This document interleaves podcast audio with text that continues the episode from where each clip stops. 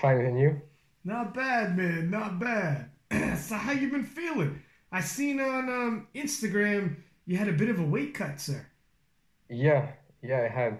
Uh, and to be honest, it was way harder than what I expected. it looked So- like it, dude. It looked like looked like you caught the COVID, my friend. yeah, yeah, yeah. To be honest, I I was really not great, and you know, I didn't have anything to uh, like pressure me to do so. Like when you have worlds or any meet, you have to do it because you have to be at the weight at Yeah. the time. But when I woke up and I was that heavy, when I woke up, although I had a whole plan to wake up uh, lighter, etc., I was like, oh man, no, not today. But hey, I did it at the end of the day, so. It's, here's the thing with weight cutting. I've had weight cuts that are just brutal. Like absolutely, eh, whoever's done weight cutting, there's nothing worse. You, at times you're like, oh my god, I could die. You you there are times when you're if you're doing like a bath or something, you could pass out. You feel like Yeah. I am gonna straight up pass out. You're losing so much sweat. Your heart rate is just racing through the roof. Um, your core temperature is so bloody hot. And um, yeah, you need like a spotter to watch you because if you Yeah. pass out in the tub, I mean that's that's a wrap. And Oh. um, I can't believe to do that when if you don't even have to, you you know going through hell and you're like, I could stop at any time. I don't have Yeah. to do this. Yeah, exactly. Yeah. And, uh, you know, when people ask me how brutal can a bath be, etc., and I, I know this example will talk to you because you like MMA and it, it will definitely talk to you. I don't know if you ever saw, um, there was a, like um, a day in the life with uh, Cris uh, Cyborg. Yes, I did. Uh, have you seen her in the bath? Yes, I when did. she's like crying uh, and asking her coach, I don't know, to, to let her out, uh, to let her out because she can't anymore. Yeah. And I'm like, okay, so this girl gets punched like super hard by professional punchers in the world. Yeah. She gets submitted, choked, whatever, and she doesn't cry, but she cries in the bath. And I'm like, man, it's got to be something hard, you now know? you know. It's it's like honestly, when you get that dehydrated, um, so first off, you feel like you're sick. Like you Yeah. feel ill, like the flu. Like um, even though you have nothing in you, you could vomit, pass out, whatever. But on top of that, when you get out of the tub, your muscles can cramp. They're so crampy. Yeah. I've like sneezed in every fucking abdominal, like seizes up, and you're like, holy shit! I, Definitely. it's yeah. like you do a crunchy and you can't uncrunch. You know what I mean? yeah, yeah, definitely. Yeah, it's, it's the worst. It's Yeah. You. You start getting worried where like if I'm this tight, like you got muscle spasms and it'll cramp. You can have a hamstring cramp. Good luck getting it loose. And you're like, if I'm this fucking tight when I lift, man, these muscles Exactly. are tearing. Like it's Yeah, dangerous. exactly. You get scared. Yeah, definitely. Yeah, but to be honest, I didn't have any cramps uh, this this time, so I was happy because um, I really had uh, big, big, big issues with cramps, especially on the squat. I don't know why. Uh, and so one day, even uh, th- it was at the um, qualifying na- uh, national comp for Europeans, and I had like my spotters grab me at the end of the stage because I couldn't walk because my my quad had cramps so bad. And I'm lucky enough to have a chiro uh, best friend who's always with me. So and so he, he takes with him, uh, you know, his uh, table in order to Oh, manipulate me, etc. So yeah, that's that's. I really want to thank him for that as well. Dude, if you're a chiro best friend, if he wasn't Yeah. your best friend, he quickly becomes. yeah, that- and and I met him at the gym actually, uh, and I was uh, some bad stuff, etc. with my with my lifting, and he was like, "Oh, where, what, what sport are you doing?" And so he didn't know about the powerlifting, and now he's a competitor himself. So I think everybody that learns about powerlifting starts like you get you, you get caught by the bug, and then Yeah. you're in. you're a yeah you you get caught by the bug once you start and you start smashing some weights. The numbers start going up and you're like oh wow i i wonder if i could hit this nice round. There's always a round number. You chase it. Yeah, exactly. Yeah. and then you get that and it's not good enough. You're like all right well i'm still hungry. I ate that food i'm still hungry. You're, you're always going to be hungry. Um, but also every every powerlifter is going to come into contact with like a chiropractor rmt whatever the shit. Those guys and girls are like um everybody's going to end up having one of them helping Yeah. you out Yeah, you you need them, and I think the the sooner the better because if you start to have like big issues that uh, prevent you from doing your sport in order to go there uh, to to see them, I think it's maybe too late. And we we've all been there. Um, yeah. And like so, I think it's better to do it like even if you don't feel that beat up or that hurt or whatever, and have that uh, support with you uh, all the time. And now I think every two weeks I e- either go to see a chiro or a, a physiotherapist. I think it's called uh, yeah, in English. Right. Uh, so either one of them because and and I'm lucky because I have one uh, physio uh, friend and one chiro friend. So Damn, I'm like all good. you got a nutritionist friend too. Look at you recruited. Uh, Look at you not recruited. Yet. not yet. not yet. you're, you're, trying to bring him into the fold, right? Yeah, but, but, I'm looking for one. So, so this, this, is a plug on the podcast right yeah, yeah, now. But, but if you want to make friends, I have room in my inner circle for for for more people. I'll take it. I'll take That's it. That's right. That's right. Nicely done. Um, we first met in Sweden, Helsingborg, and um, I think it was in was it in the hallway that we first talked, or in the arena, anyways. In, in the it was in the at the stage like yeah. uh, stage I was uh, doing my last my last uh, session and you were there and I was like oh man I gotta see him and so I went there but it was exactly on the comp stage yeah and we talked and I remember you telling me my man because you would listen to the podcast the previews yeah. and you were like you don't even know what's coming yeah. the, the, Europeans are coming, the French are coming. And um, I was like, okay, well, all right, because I'm, I'm, obviously I'm to see it all. And afterwards, I was like, holy smokes! Like the, the mm. Europeans, obviously, um, in several of the weight classes, really stepped up, took medals, took placings, broke world records, and then afterwards, I vowed, I'm like, that shit is not going to happen again. We're we're, yeah. we're we're profiling the European Championships uh, and we did, and we're recapping the European Championships, and and um, obviously having a lot more Europeans on the podcast, more and more. And um, I, you got people now. Like I'm looking at other people's Instagram. It, other people around the U.S. now are like, "What the fuck is going on in France? Mm. What's going on in France right now? It's it's crazy."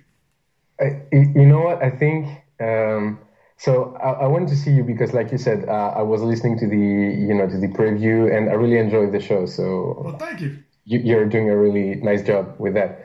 And so I was like, okay, but you know, Leah, and she was posting back then because Leah. Uh, I'll tell you this for everybody that listens: if you see Leah post something, she did better, and she didn't post it.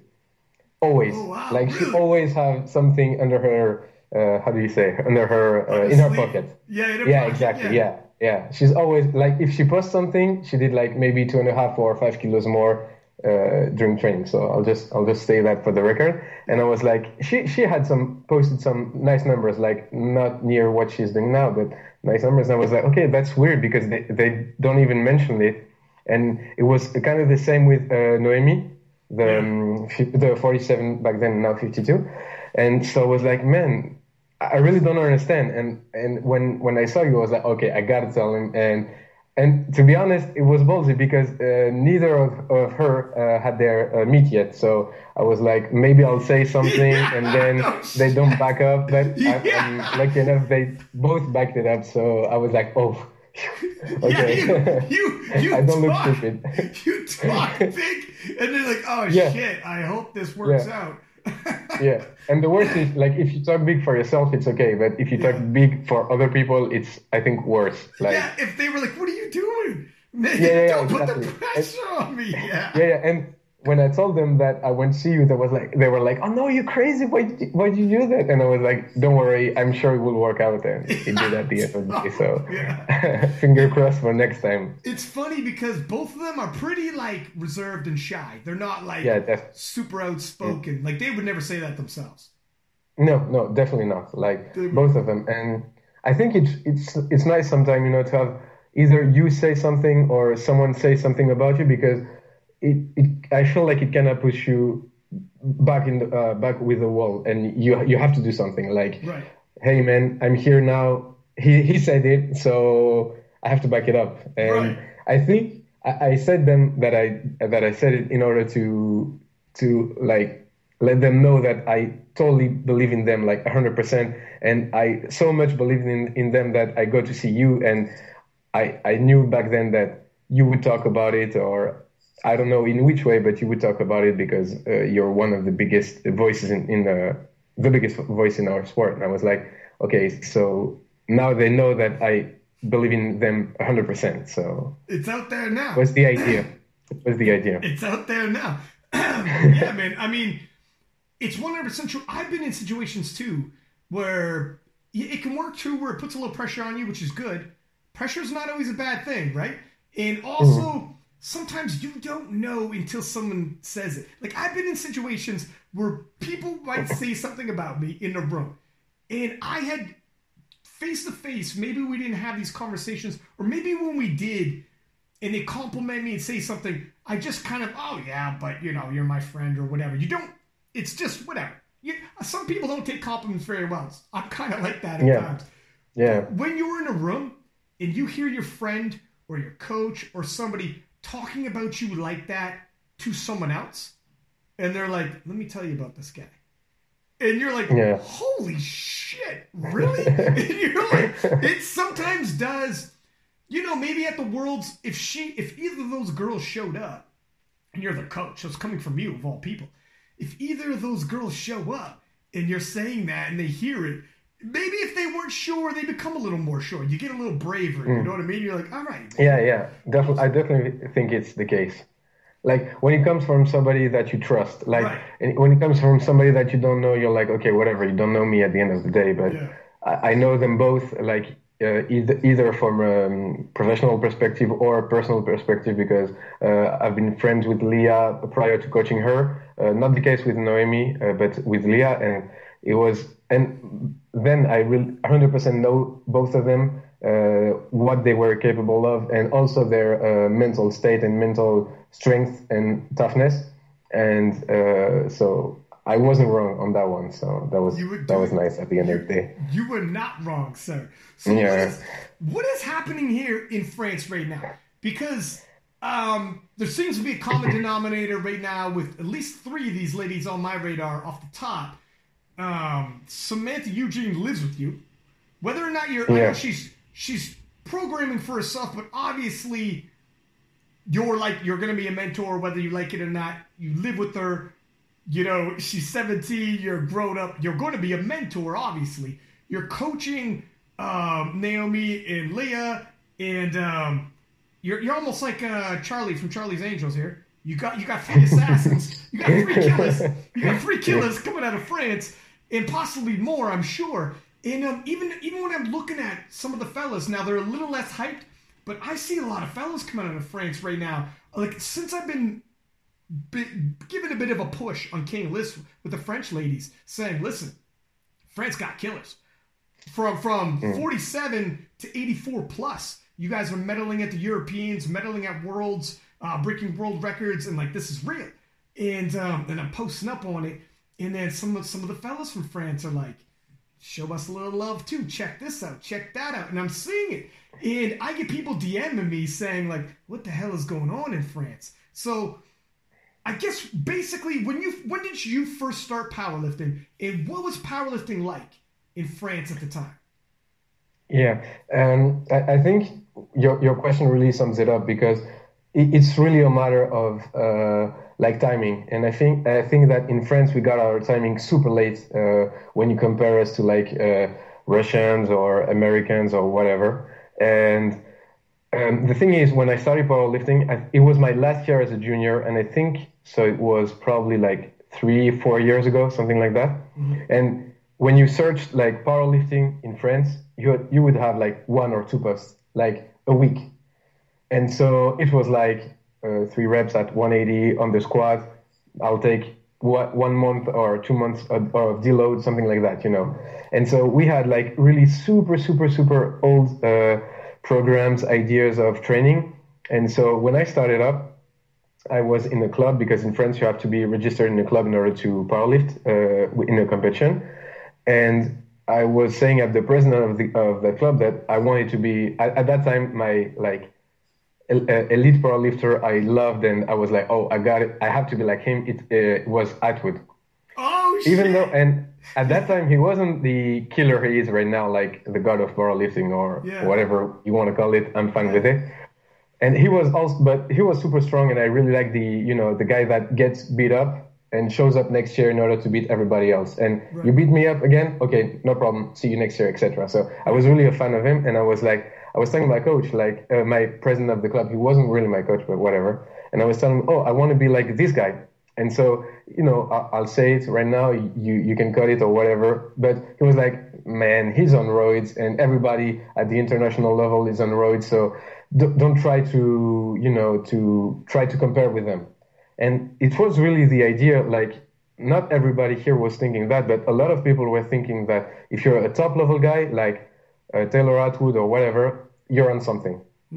And I was like, okay, but there are uh, tests, etc. So how, how do they beat that up? And they're like, oh, don't worry, they know how to do it, like, you know, stupid stuff. And I was like, okay, but I, I want to believe them because they're saying they're natty and they have tests, etc. So I want to believe it and train really hard and see what I can do and where I can go. And so I think first what really changed in France was the mentality. Like uh, back in three, four years back, everybody believed that everybody was on something. And nowadays it's way more like, okay, everybody can be natural. Obviously, there are some people that are so on something and that's good for them. But I think the biggest shift was that first shift. Like, if you think you can do it, then you try to find ways to do it. You know, if, if you think it's possible, then then you're like, okay, whatever. I'm never going to be at that level. And so more and more people were believing that. Especially we had some uh, athletes coming up that were not at this level they are they are at right now. I think of Leah, Noemi, and athletes uh, like that. And then what changed was uh, the programming. Um, we we really had some really poor programs uh, in France. Everybody was pretty much doing the same thing. Nothing was individualized. Everything was like, okay, you, when you train hard for two weeks, you have to take like two months off, or you know, like way, way, way older ideas.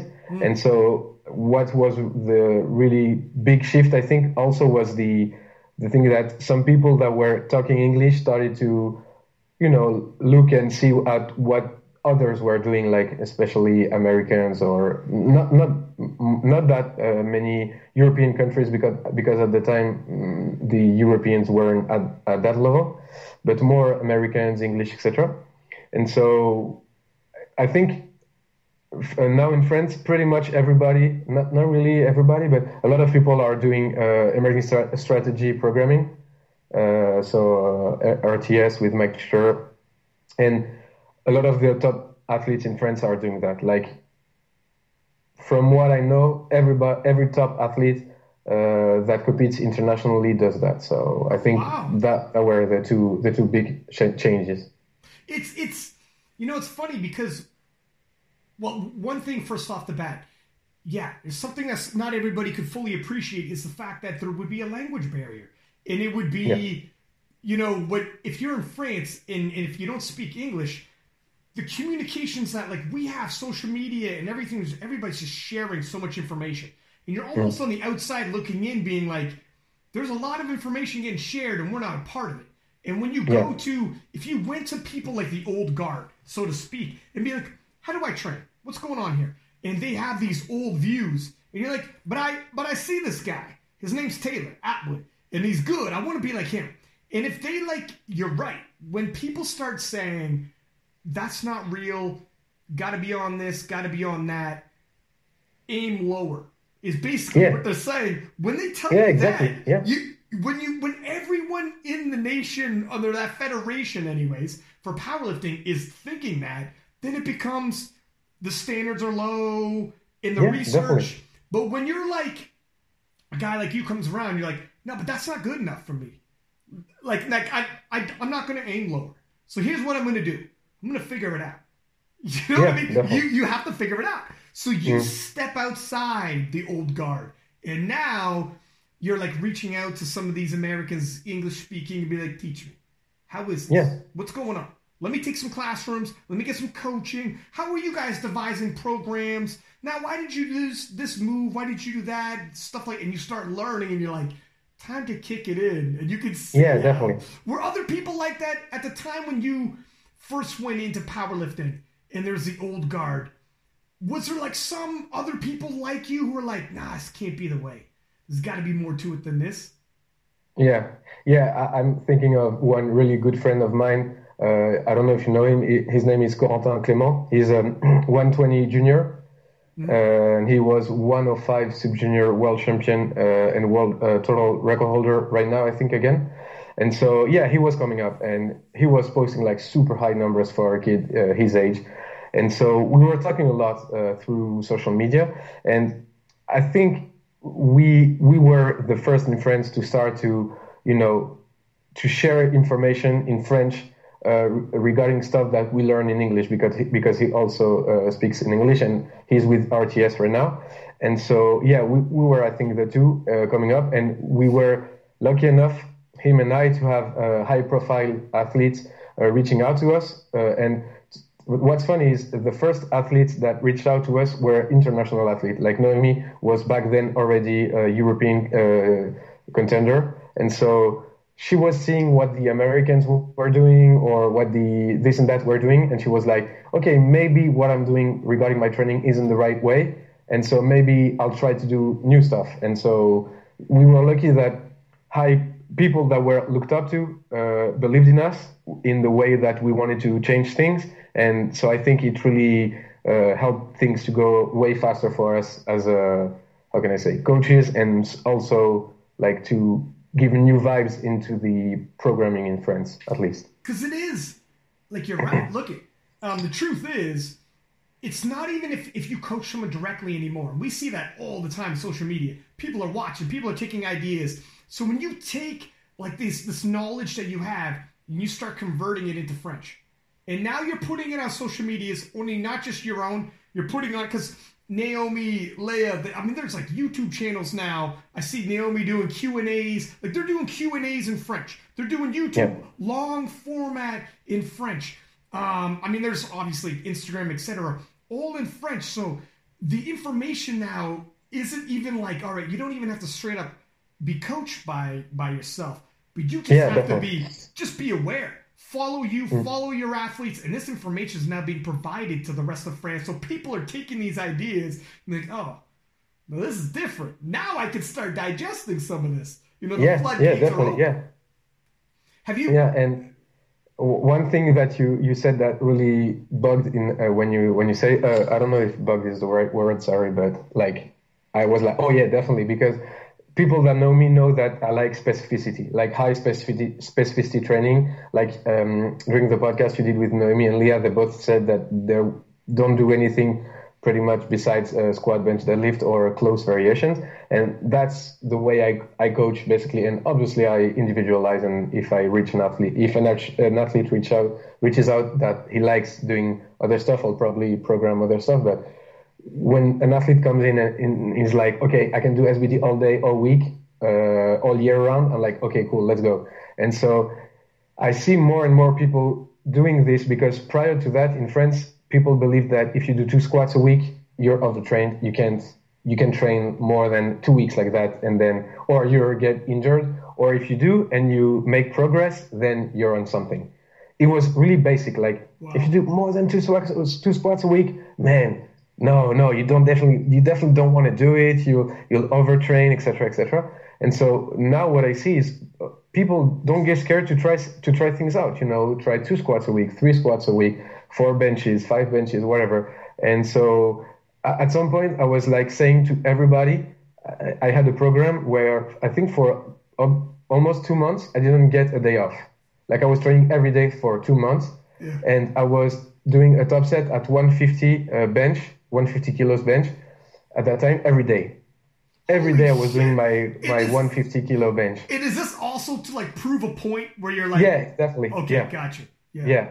I, I, I really wasn't like, okay, that's what you want, you have to do if you want to be the best or whatever. Not at all. It was like, you can do it, you can recover, you can yeah. have progress, and you look, I'm not dead, I can still bench, I made some progress, etc. And it was really to show people, really, guys, don't get overthrown by, by those ideas that if you do this, you'll overtrain, or if you don't do that, you'll never make progress. It's really way more individualized than that. You know what? It's, it's, um, that reminds me of that saying don't judge my actions if you don't understand my reasons and intentions.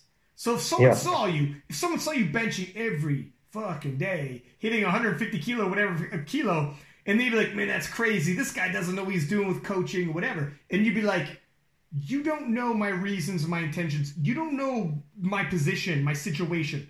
I was fighting old stigmas from the old guard, and I had to like."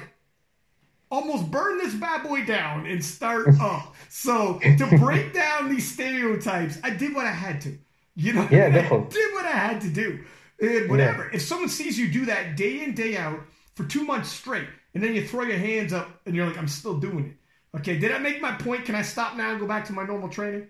Yeah, yeah, definitely. right? Yeah, and you know there were a lot of people saying that, oh man, uh, in one year or two years, I won't see you around. You'll be all beat up and uh, injured, uh, impossible to train, etc. And I'm like, okay, look, I'm healthy. I can still hit some nice numbers, and I'm fine. And Leah is fine, and Noemi is fine. And really, to be honest, I think Leah probably has the most brutal training program that I program with all my athletes because she wants it, she recovers from it, and she becomes better. So I think it's really a matter of what can you tolerate as an individual uh, with your given circumstances, and what she can tolerate. Probably I wouldn't, maybe you wouldn't, or maybe we can find someone that can double it and still make some progress. So it's really depending on the individual. But that's really one thing I think in France we had like really hard troubles to in order to understand is that training is so is so individual. And we had you know these programs that uh, probably I have it again on my laptop. And it was sent to you by email and it was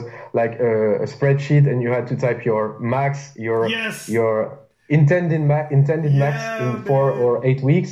And it was giving you like what had you do what you had to do. And it was like so standard, standardized and normalized. And I was like no man that's definitely not how it, not how it works. And I really wanted to prove that to people. And I think nowadays in France it's well established and now nobody fears of doing something because uh, another old coach or whatever will say nah that's not how you make progress. Now everybody's way more free. And I think it's really where like you said the French are coming. It's because we had uh, like chains on us for so many months and years of people believing that they knew everything and if you don't do it then you'll injured or whatever and now we're we're thinking by our, ourselves and not being afraid to do what we think will get us stronger and if we succeed that's fine if we fail then we'll come back six months later stronger and sharper and i think that's what changed You know, it's uh, it's funny how some people.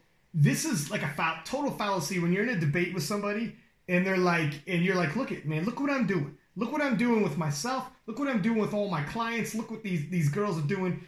And it's that fallacy where it's like, okay, you're right now, but you'll be wrong later. Well, maybe, hmm. maybe not. But neither one of us know that. Hmm. that, that how am I going to win that argument if you're like, okay, but in three years? Now, yeah how am I going to prove that shit right now, or you? Yeah. That's the weirdest Yeah. argument, right? Like, well, yeah talking three years, probably not, bro. We're probably not. You're, you're going to fade away. You're a dinosaur. But, yeah yeah But- and and to be honest I, I i didn't get any more messages from those individuals which is funny because you know three years ago they were like oh you'll see you'll see and now uh, i'm still waiting is there is there pushback from any of like the old guard when you come up? Here it is. You could there's someone who could be around for ten years, and this was his jam. In France, he was a big fi- or or she in France could have been a big fish, small pond, and um, and they're running it because there's a barrier and nobody's really going outside of France in terms of training, etc. Guy like you comes around, kiboshes everything they say, and you've got this new frame, and all of a sudden, in a few years, everybody's talking about Pena and his girls, and you guys are smashing these weights. You guys are in all these showdowns coming up, and everyone's all hot on it on social media. Do you feel any kind of pushback by some people who are like, not, you know, they're, they're not happy about how, how this is going? Or is it, I'm sure it's mostly positive, or how you feel? Yeah, yeah, it's definitely mostly positive because uh, I think uh, we are lucky enough to have like I think Leah, Noemi, and Sam and Sam is Samantha, but we call her Sam and whatever. Uh, they're so positive individuals. Like they they're not just phenomenal athletes. They're also you know role models, I think, for a lot of people, like whether it be girls or or guys, whatever.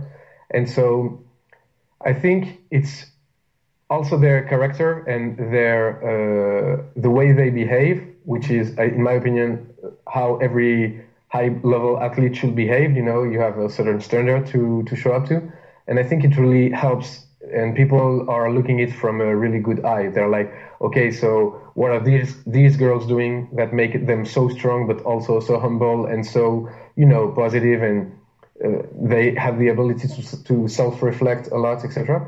And I think it's way yeah mostly positive, uh, and because a lot of of people looking and training want to be in their position, you know, being the one reposted, being the one smashing world records or whatever. So I think it's mostly positive, but I have, you know, maybe one or two bad messages. But what's funny is like three years ago they were like only old coaches, and now they're only young coaches. Coaches like it's almost we we switched places, and if now if we see somebody with an old program. Maybe we will be the ones to talk shit, but not that much. But maybe it will change. Dude, this is what happens in every industry. The young eat the old. That's that's mm. just the way she goes, man. It's yeah. you know it, it's gonna happen. When you when you first reach out and you're taking these you know classes and programs and etc. through RTS and Mike T and and researching more and more, were you like? Because I remember when I first got into powerlifting in uh, reading about it, be like, oh my god, this is amazing, and you start just digesting this information like a hungry person who's eating for the first time. You're like, holy shit and you just can't stop gobbling this up. And um, and you're excited and you're doubling back to people in France, be like, hey, whoa, this is did you like what was your reaction when you first started diving into this material with like RPE and auto regulation and like terms of technique and how to properly program and all this stuff when you first started diving into it? Like was was is your was your English always good enough that you always understood what you were taking on? And when you were taking it on, were you like, oh, damn, this is going to be a game changer for us? Yeah, yeah. My English, my English was at this level because when I was in high school, I had a crazy, crazy, crazy teacher, and I, I, I was unfortunate to have her for two years, and so for two years I had like five or six hours of homework to do only for English classes, and so shit. back then I was cursing her really badly, and now she's like my my hero. So like, I don't remember her now. name, but she's my virgin of powerlifting. Yeah, yeah. Uh, and so yeah, I was already able to understand pretty much everything, and so yeah, what what struck me the most when I read and and listened to a lot of uh, things that Mike T was doing uh, was man, it was it was really so much room for creativity, so much room for uh, individualization. And back then, I really wasn't aware of the big principles of programming, etc. But in my head, it was always uh, because I was doing law, and in law you have to individualize every law that you take for an individual, etc. So in my mind, it was really always the case. Like you can't just take something and say, okay, it applies to everybody. It, you have to to you know find ways to to to direct things around, etc. And, and, it was wrong for me when people were like, okay, you have to do it this way, this way, and not this way. And so when I read the um, video, the when I watched, I, I remember the first video I watched, it was on YouTube, and I think it still is today. And it was like a one hour something um, um, video of Mike at, at a uh, at a seminar, I think it was something like that. And I remember watching this video, and right after calling uh, Corentin and talking to him like for three hours. And we're like, man, this is crazy. Man, we can do this, we can do that. Oh man, what if we do this? And so, and, and to, to tell you, uh, back then, Corentin was training 12 times a week. Oh, what? 12 for yeah, 12 days? times a week. yeah, yeah. Love, no, it'd be better if you go, you know how hard he works? He trains, he trains eight days a week. Do you believe that? yeah. Eight days a week, bro. You want to be a champion? Yeah, no, no, yeah, he was. He was. He was training like twice a, uh, a day yeah. for some days. That's crazy. And so he was training forty times a week. And so he was like, okay, I'll, so I'll do this, I'll do this, and I was like, okay, but uh, wait, yeah, I think I'll probably do this and that. And so we had so so many ideas, and we did um, a, a conversation group on uh, Facebook, and we were talking all the time on it. Like, okay, we you, we can do this or we can do that, and we were you know exchanging ideas. And so at, at one point, uh, it was my birthday, and Noemi, Leah, and some other of my friends uh, bought me the classrooms uh, on RTS. And so back then it was the step up. I was like, okay, I have so much more information that I can play with. And so it, it, it really was like a big game.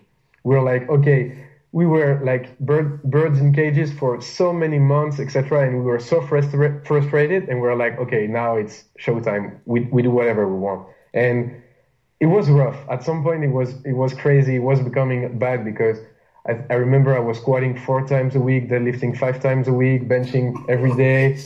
Yeah, yeah. We, we had to we had to stop somewhere. Lived and learned, right? You gotta, you yeah, gotta yeah, try. yeah.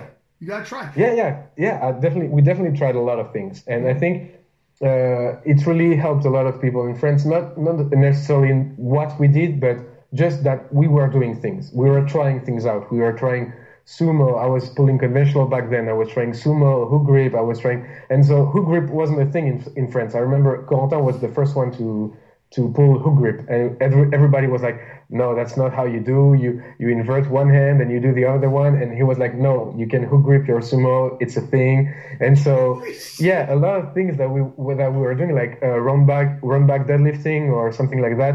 When I was deadlifting, people were stopping uh, and you know they were trying to they were faking a phone call in order to film me and so yeah it was brutal man. It was really brutal. And now everybody is way cooler with this so.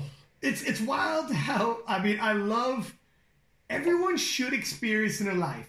Find something you get so excited about when you first get it. You hop on the phone with your boy and you talk for like three hours afterwards but yeah. oh my god dude you should see this. And you're going back and forth like oh like that's that's man that's one of the beautiful things in life right when you find something and you're there's nothing better than learning and getting better at something and being excited about possibilities right yeah. when it, it hasn't even happened yet but the possibilities is like oh, yeah you know that's what keeps you yeah. up like the, the fulfillment it will get there because obviously we know the story ends pretty good for all you guys but um, it's the possibilities when it first starts. You're like, oh, we don't even know this is about to happen. You get excited with your friend about it.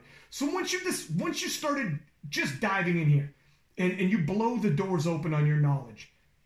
So now you got all this knowledge. How did you turn around and you know from Leah to how did you meet Leah, Naomi, Sam, and start? It's almost like um, like Neo in the Matrix when he downloads all these have you seen The Matrix? Yeah, yeah. Okay. When he downloads, like, oh, wow, now I know Kung Fu. And shit like that, right? And you're downloading all this stuff. So you have all this knowledge, and you're kind of like, I have so much, and this is going to change the game for us. How did you start getting people on board with you? Because they don't know yet. They don't know everything you know yet. And um, and pushing this information out there. And how did the ball start rolling like that? Um, so I think the first thing is like for myself because everybody knows uh, that I coach myself, and the thing that I was I, I, made progress and solid progress over the years. I think it really helped in order to show that what I was doing with myself regarding my programming was working and I was fine, etc. Um, because I from my first meet because I, I saw that you were posting first meet of individuals and I was like, okay, so how was my first meet? So my first meet was, I think it was 500 ki- uh, kilos at 74 kilo body weight. And um, so my last meet I did la- last uh, Saturday was 690 at 66. So I took like almost 200 kilos on my total by dropping a weight class. Yeah. So I think that was the really uh, first big thing. And so it got me some attention. And then I'll, I'll say it out loud. It was uh, Noemi's boyfriend, and he's a judo uh, teacher, uh, um, uh, jiu-jitsu teacher, etc. And he he's like super intense with everything that he does. He's super intense. And so he was looking at the story stories, the post I was making on Instagram, and he was he was talking to Noemi, who uh, and she was looking for a new coach, and he was like, "You have to take this guy because he wants he, he he's hungry." Like you said, I was hungry as hell, and I'm still I still am. But yeah. he, because he was hungry as well regarding his judo, jiu-jitsu, he knew that I was hungry regarding my powerlifting. And so he pushed her uh, to, to contact me and we talked and, and she agreed to, to believe in me for her programming. And it was harsh because we had like only, I think it was two months before uh, Europeans. So it was, uh, it was hard, you know. It wasn't like okay, we have eight months to try things and yeah. and to fail and then to succeed, etc. It was really we have to succeed right now because Europeans is coming. And so I remember talking to her, and she had some ideas about what she was capable of doing, and we talked, we talked. And then when uh, Euros happened, she like blew out. She what she wanted to hit at the end of her career, career she she hit it at Euros, and so she was like whoa, we can do this like that. And, and so it, it was crazy. Like she was high bar squatting. Uh, she was, and, and her coach like forbid her to do low bar because uh, for him, that's not how you do it. And I was like, okay, but have you tried low bar? How does it feel? And so just by switching to low bar, she gained like, I, I can't remember, maybe 10 or 15 kilos on her squat. Same with bench, we increased the frequency. And so with, and yeah, so she blew up. And so I think that was a, a big thing for me because everybody knew that I was working with her and that she hit something big. And back then, she was, I think, she probably was the biggest uh, Wilks uh, powerlifter in France uh, okay. back then. And so it gave me some, you know, credibility and and also some people to acknowledge. And then, uh, so I had uh, other clients and I was working, everything was all right. And then at the end of nationals, uh, not this not this year, uh, last year. Leah reached reached out and she was like, "Okay, I would like to work with you now." And so I was freaked out because I knew that what kind of stress you have when you get when you have to coach uh, high profile athletes like uh, Noemi, Leah, and so on. And so I think yeah, it really also helped me a lot um, in order to establish uh, what I was doing. And so Leah reached out because she she she was friends with Noemi, and Noemi told her, "Okay, Pana is working nice. Uh, he's uh, careful with his athletes, uh, and so yeah. So I think yeah, it really all started with Noemi believing in me for uh, her first Europeans with me, working together, and then from then it became it's, where. Yeah, came where you're at. It's funny how game recognized game with um, Naomi's boyfriend who does judo, jiu-jitsu, and he's an intense dude. And and he powerlifts as well, right? Yeah, definitely. And, he's um, crazy. He's crazy about powerlifting as well. Is he? Yeah. So then, yeah, yeah. You could see how some people, how they know. Like he might have looked around at the old powerlifting guard, and he might have even told himself at times, "Look, at I do other sports, and the the level of training we take it with other sports, it's not happening right now." And you can yeah. probably tell, like you could tell when certain sports are like, you guys are in stone ages. What what is going on here? Sometimes you talk to other sports and you see them do weight training, and you're like, who the fuck is your weight training coach? What is going on with this sport? Right? Certain sports fall behind a little.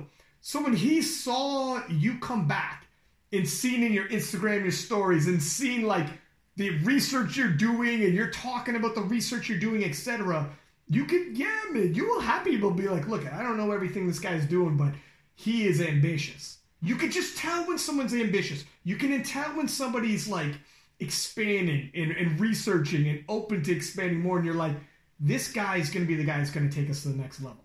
You know, if you you right. have to be if you go to a guy who thinks he already knows it all, like the old guard sounds like they're probably like that, and they think they already know it all, and they're not expanding past that. This is the level you're going to be at. If you go yeah. to a guy who's like, I am not stopping, I'm learning every day, and holy shit, am I excited about it. Hit your wagon up to that guy. Hit your wagon up to that horse, because you guys are fucking going. You know, there's no stopping, right? So I can see why that would happen. And um, yeah. how once you get your first start, it's funny how you said Naomi's like, here are the numbers I want by the time I retire and you're like, all right, we'll see what happens. She fucking crushes that in the first competition. How hilarious would be if she's like, all right, peace, I'm out. Yeah. okay. Well, I guess that's that. I guess that's that. I guess I'm retired then. I guess yeah. we're fucking done then, right? yeah, that. yeah, but you know, she, back then she already was in the national team, And in my opinion, what she said at that time shows exactly what, what we are talking about uh, from the beginning on this podcast. It's really like they were aiming low. I'm, I'm not saying in a negative way, but they were like, okay, we're there. Maybe in two years we can be there. And I'm not like, okay, maybe in two years. Oh, yeah, definitely we can be there, but we can also be there. What it takes is uh, resource, uh, research as well, uh, knowledge. And uh, you have to be ambitious. You have to be creative. You, you have to to look out for everything. And it's it's really a work that wasn't done uh, mm-hmm. in France. Like definitely not. And when I first talked with Noemi, I was like, okay, uh, you're squatting high bar. Have you tried low bar? And she's like, no. My coach says no. And her coach was, I think, something uh, regarding national team, etc. And so I was like, okay, why? Just why, man? Why? Yeah. Just because, just because you don't love low bar, you're like, okay, not not a single athlete that I coach will will do low bar. I'm like, okay, dude, whatever. Yeah. So yeah, it was crazy. frustrating. Yeah. It, it, was really frustrating, and I was like, I, I, know one or two guys that were super strong uh, juniors um, back then. I think there was one in 2016 or 15, 16. I think it was in Killeen, Texas. Was it 16? Mm. Yeah, yes, it was. Yeah. The guy was a junior, 74, and I think he squatted 250 or 255 back then. Yeah back then it, it, wasn't like nowadays with 74 squatting 280 yeah. it, yeah, it yeah, wasn't the case it was like 74s were squatting 220 when they were strong, and i think probably taylor was squatting 240 250ish something like that. Yeah. And the guy was a junior and he was squatting 250 as a junior. Shit. and i'm like man if this guy if if back then they were they had the ambition to you know to become better coaches not believe that they believed every they knew everything and look just at what was doing around i'm like man maybe back then we we've already had stars uh, in place nowadays you know what i mean and but that's frustrating a lot it, it's it's um yeah you're 100% right and it's it's not just like so you can have hard work in terms of grinding when you get under the bar. You can have people who are like, "I'll get under that bar." You know, you tell me six days a week, I'll do six days a week. But what it took was somebody who's like, to get me to the next level and everyone else to the next level, I can't do just six days a week under the bar. I gotta do like classroom. I gotta go back to school. You gotta like research. That's some different shit. That's some shit to some people yeah. in a language and not your first language either in a, in a language mm. that isn't your first language. You just got to figure things out. It takes like a special, honestly, it would take a special person to do that, but somebody's got to do it. So now yeah. you do it and you start getting some people who are like, like Naomi comes forward, then then Leah, and all of a sudden some things are happening for you. And um, going into the Sweden, so things mm. were happening for you, obviously on the on the at the national level um, at the Europeans. But going into Sweden, did you have an idea? We're gonna we're gonna make a statement, and some people are gonna be talking about it. It's like you did because you told me. But did you realize? Did you realize it was gonna be like this? Where because we ha- we're not even at the next World Championships yet. So we had Sweden, and then we had the European Championships, and your girls crushed it all over again, and, and a lot of the fellas did as well. And now, like Americans and Canadians and people all over the world are reposting these these French lifters are like, holy shit, what's going on in France? I seen Joey Flex, who was like repo- who posted yeah. one of the girls and was like, what the fuck is going on in France? What's going on right now? Qu'est-ce, qu'est-ce fuck? Right. Qu'est-ce que fuck? Qu'est-ce que fuck? you, you, want you want a funny story just for the podcast? Yeah. Okay, Love so Joey Joey Flex, uh, so he made a post and I think he was uh, for Noemi Squad, and he was like, um, "This is getting ridiculous," but you know, in a good way. Yeah. And so Noemi's English is so poor, and she texted me like, "What did you say?" And she was like. Getting angry-ish, you know. She was like, "What did you she, say?" She thought it was an insult. yeah, she, she thought it was an insult. She doesn't know. You know what? It's funny. Is um, I fucking I was there was a guy from Quebec was holding the nationals one year, and I messaged him, um, and he's like the meet director in Quebec, so he's primarily French speaking. About like, did he get my money? In the same shit, he thought I was saying, "Yo, you took my money," and he was like, Ryan, I swear to God. And he would message me back and he had like screenshots of his freaking like bank. And I was like, holy shit, I think I accidentally threatened this man. And I was like, yes. yeah, it, it, was exactly the same. I, I, was I was training and so she sent me the um, the story and she was like, Oh, did you read it? And I was like, Yeah, that's super cool. She was like, What is super cool? She he's saying he's ridiculous I'm ridiculous. And I'm like, No, no, not at all. No, no, it's like, man, this is ridiculous. No, yeah, it's yeah, it's yeah. good. It's um and even like for instance on Naomi when I posted Naomi, I think it was uh fuck. I think it might have been Joe Stanek from uh, the strength athlete, who's like a big coach with the strength athlete, like Bryce Lewis's coaching services, was like, holy shit, I think the squat world record might get broken in the 52s. And then Heather Connor comes in, is like, I fucking told you. And, and like, and these are just like big name people in the U.S. who were like talking about the French team and be like, "Holy, what's going on right now?" Because I see this when I post. I check out the comments and stuff, and you could see. And Tony Cliffe, God bless him, from the UK, who loves to troll me, is like, yeah, yeah. is like. Well, you moved on from the 74s and now you're all over the French girls. yeah, I remember those comments. It was, it was hilarious. I should have been like, only because the 74 is their coach that's why. That's that's that's where he didn't know that. He didn't know. Well, a 74 is a code, so I'm good with these French girls. But but like, did you? How wild is it to think this all started with you just being like, "There's got to be more," and then in your wildest dream, would you? And we're just starting, my friend. This is the first. This is the first year of everybody recognizing. I posted up on King of Lifts um, saying, "Look at if we start adding up the points with the women's French women's." And I, I showed like you know a couple of these ladies. Um, Caroline is that her name? The yeah. okay. Caroline as well the lady who's 84 plus who's medaling in worlds and, and Europeans and shit. And um and I was like if we start adding up points team points do the math. And if the US doesn't send everybody to Belarus or if a couple people have a bad day you do the math yeah. here. Things can happen. I'm not I'm not giving predictions yet because I have to like for real crunch the numbers. But on the surface, it's like holy shit. This is this isn't you know fairy tale. This is real. This is real. Yeah. And would you have thought? And this is look at like people are reading this and walking away being like, okay, I guess we got to look at the French team a little differently now. And did you, would you ever have thought? Back when you were signed up for these classrooms and they were buying for your birthday, they're like, we're buying you a classroom to about powerlifting, which is the biggest powerlifting nerd story I've ever heard. But that's hilarious. That's hilarious. And you, I was really happy you, with that. You guys are adorable. Dude, that is adorable. But, but um, it worked. Look at. Can I say something? That's like yeah. when a boyfriend buys his girlfriend for her birthday lingerie because it's really for him. When, when yeah, you're I, when you're when your clients buy you like the RTS classroom and shit. They're like, all right, well, it's kind of cool, but I'm really helping. You guys are buying yourself something as well, but whatever, whatever.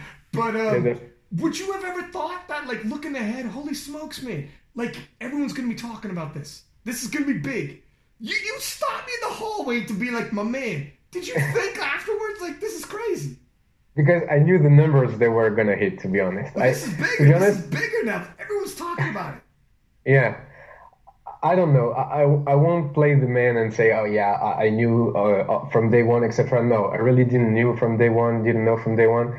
I I really was hungry, and I still am. And I know these ladies are, and I know it's not just about uh, those ladies. We also have uh, some guys that are hungry in France, and I think it's really um, we are uh, we we are close to each other like a lot uh, whether it be the, the national team or uh, pretty much every powerlifter in France. Pretty much everybody knows everybody, mm. uh, which is probably not the case in the US, I guess, but in France it's the case. And we really have this energy like we we all want to be on, on top, you know, we all, we all want to be the next guy or whatever. And so I knew that I wasn't happy with what I had back then, that I, I knew that I wanted for more and I could do more, whether it be me as an athlete or me as a coach with the athletes that I was working with. And so, yeah, it really happened uh, faster than what I expected, to be honest, because I, I know that I, I, really don't push limits either on myself or the athletes that I coach. And sometimes when I when I tell numbers, when I was talking about numbers with Leah, she was like, "No, you're crazy," and I'm like, "No, you're you can do it." And she was like, "No, nah, maybe not yet. It's it's too early." And to be honest with you, I think she she now it's it's it's switching around. Like now she we're on the same page. Like when she did her mock meet with me uh, Saturday, I thought she she was able to hit a certain number, and she thought too. So I think it's gonna be better from from now on, uh, and for Noemi as well. But back then it was really me pushing like you can do this. Like I really don't have any any doubt that you can be at the level with the Americans or the Canadians or whatever. And it's it's really simple. Like you go there, you do a squat, then you do a bench, then you do a deadlift, you have a total, you're there. You know, but I think people tend to to make it more difficult than it really is. Like you go there, you do three squats, three benches, three deadlifts. That's it. You're there. And in the case of Leah or Noemi, you're a uh, world podium or European champion or world record total holder, and it really it really, but yeah, I, I didn't believe that we would be there as a team this fast. And it's it's got to be so when you when you did lay down before the World Championships, and you were like, "Oh, my girls are about to do some battle. It's about to go down." Do you feel more nervous sometimes when they're about to go than even when you're about to? Because here's the difference. In life, look, at this is life in general.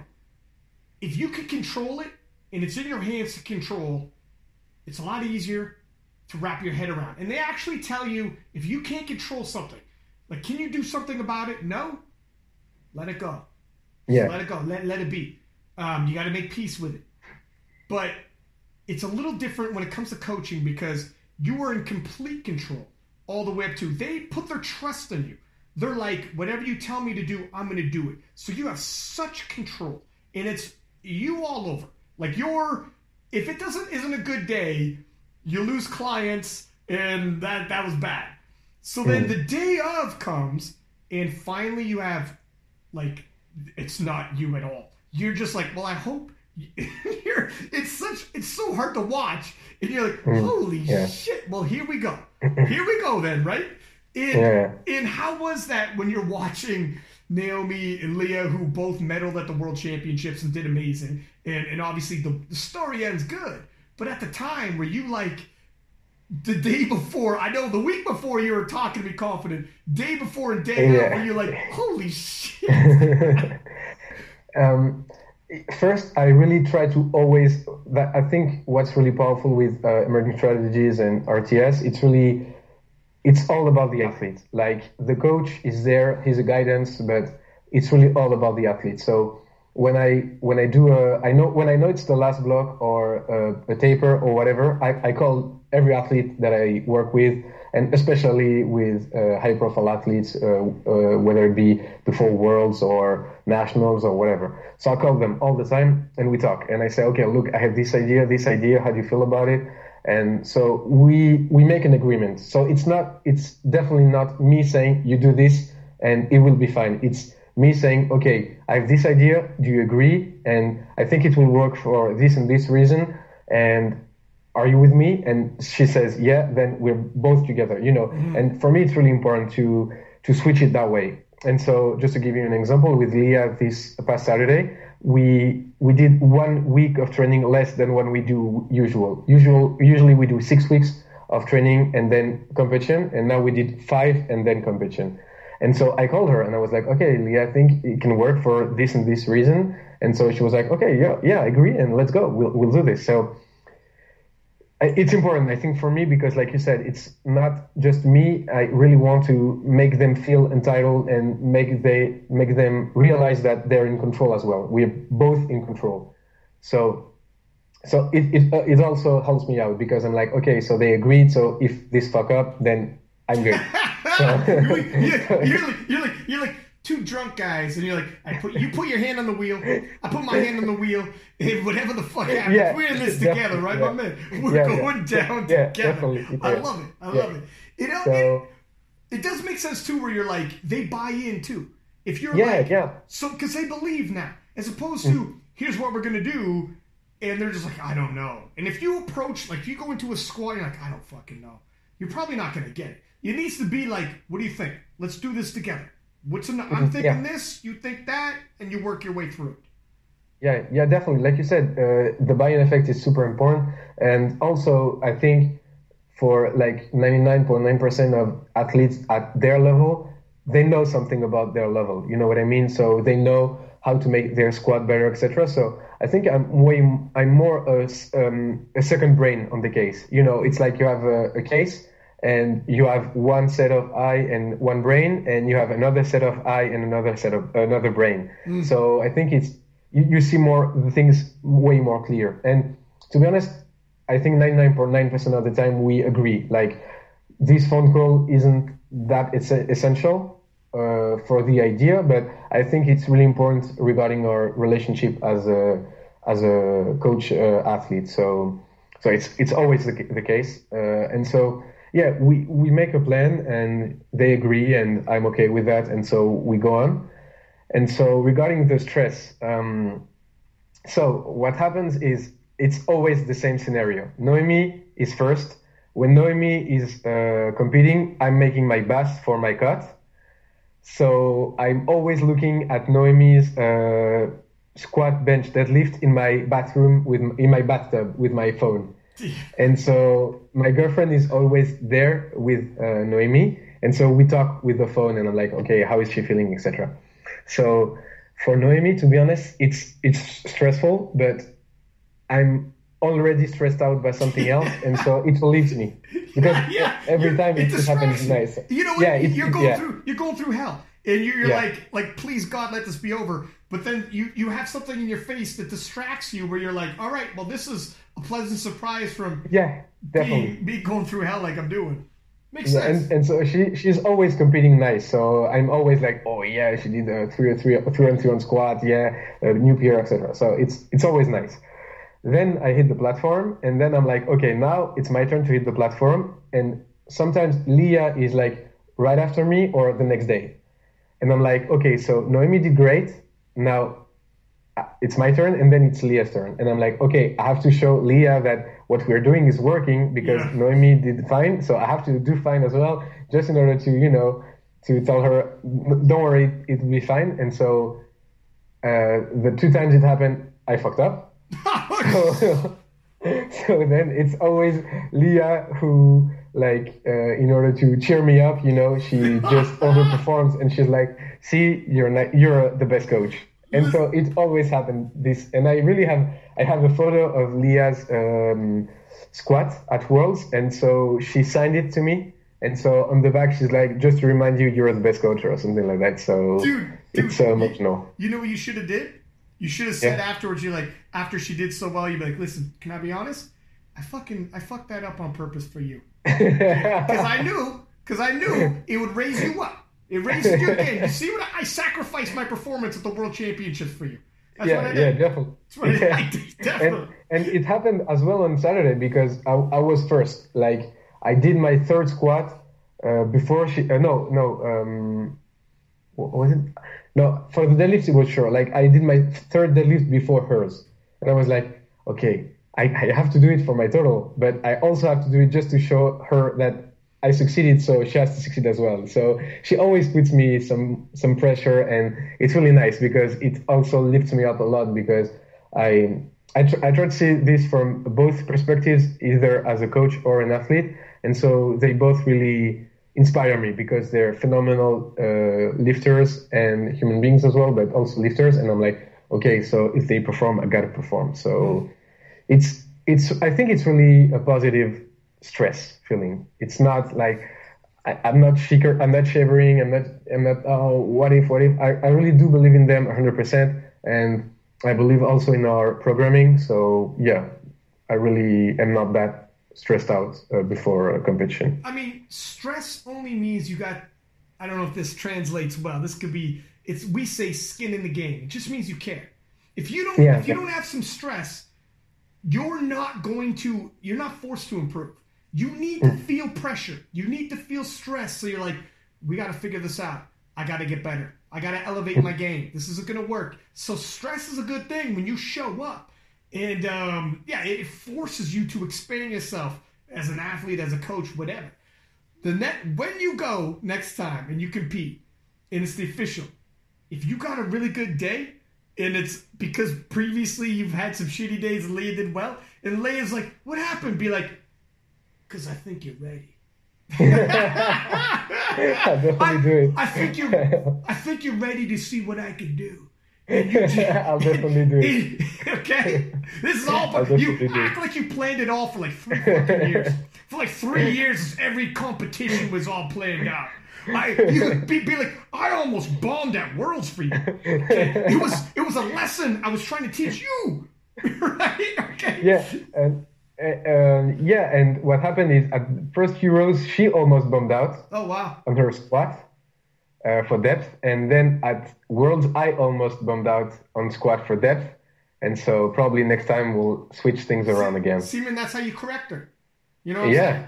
You're, you're, Yeah. you're, you're like, let me show you how deep you, you don't want to stop at. You know what I'm saying? Let me, get, let me rattle you, get you so scared. You're like, oh shit, I better sink these deeper. And then you got off, you got off the platform and you were like, see? Do you see? She's like, yes, I okay. think I think she's making me a favor every time. She's like, okay, so I, I want to cheer, cheer him up and show him that he's a good coach, so I'll perform. So yeah, I, I don't I definitely think there's a little bit of that in her mind as well. it's So, psychology. So how did you hmm. feel though? Like saying this for sure, it's going to cheer you up. But after Worlds was done, when you look back, were you like, oh damn, this lived up. This lived up, man.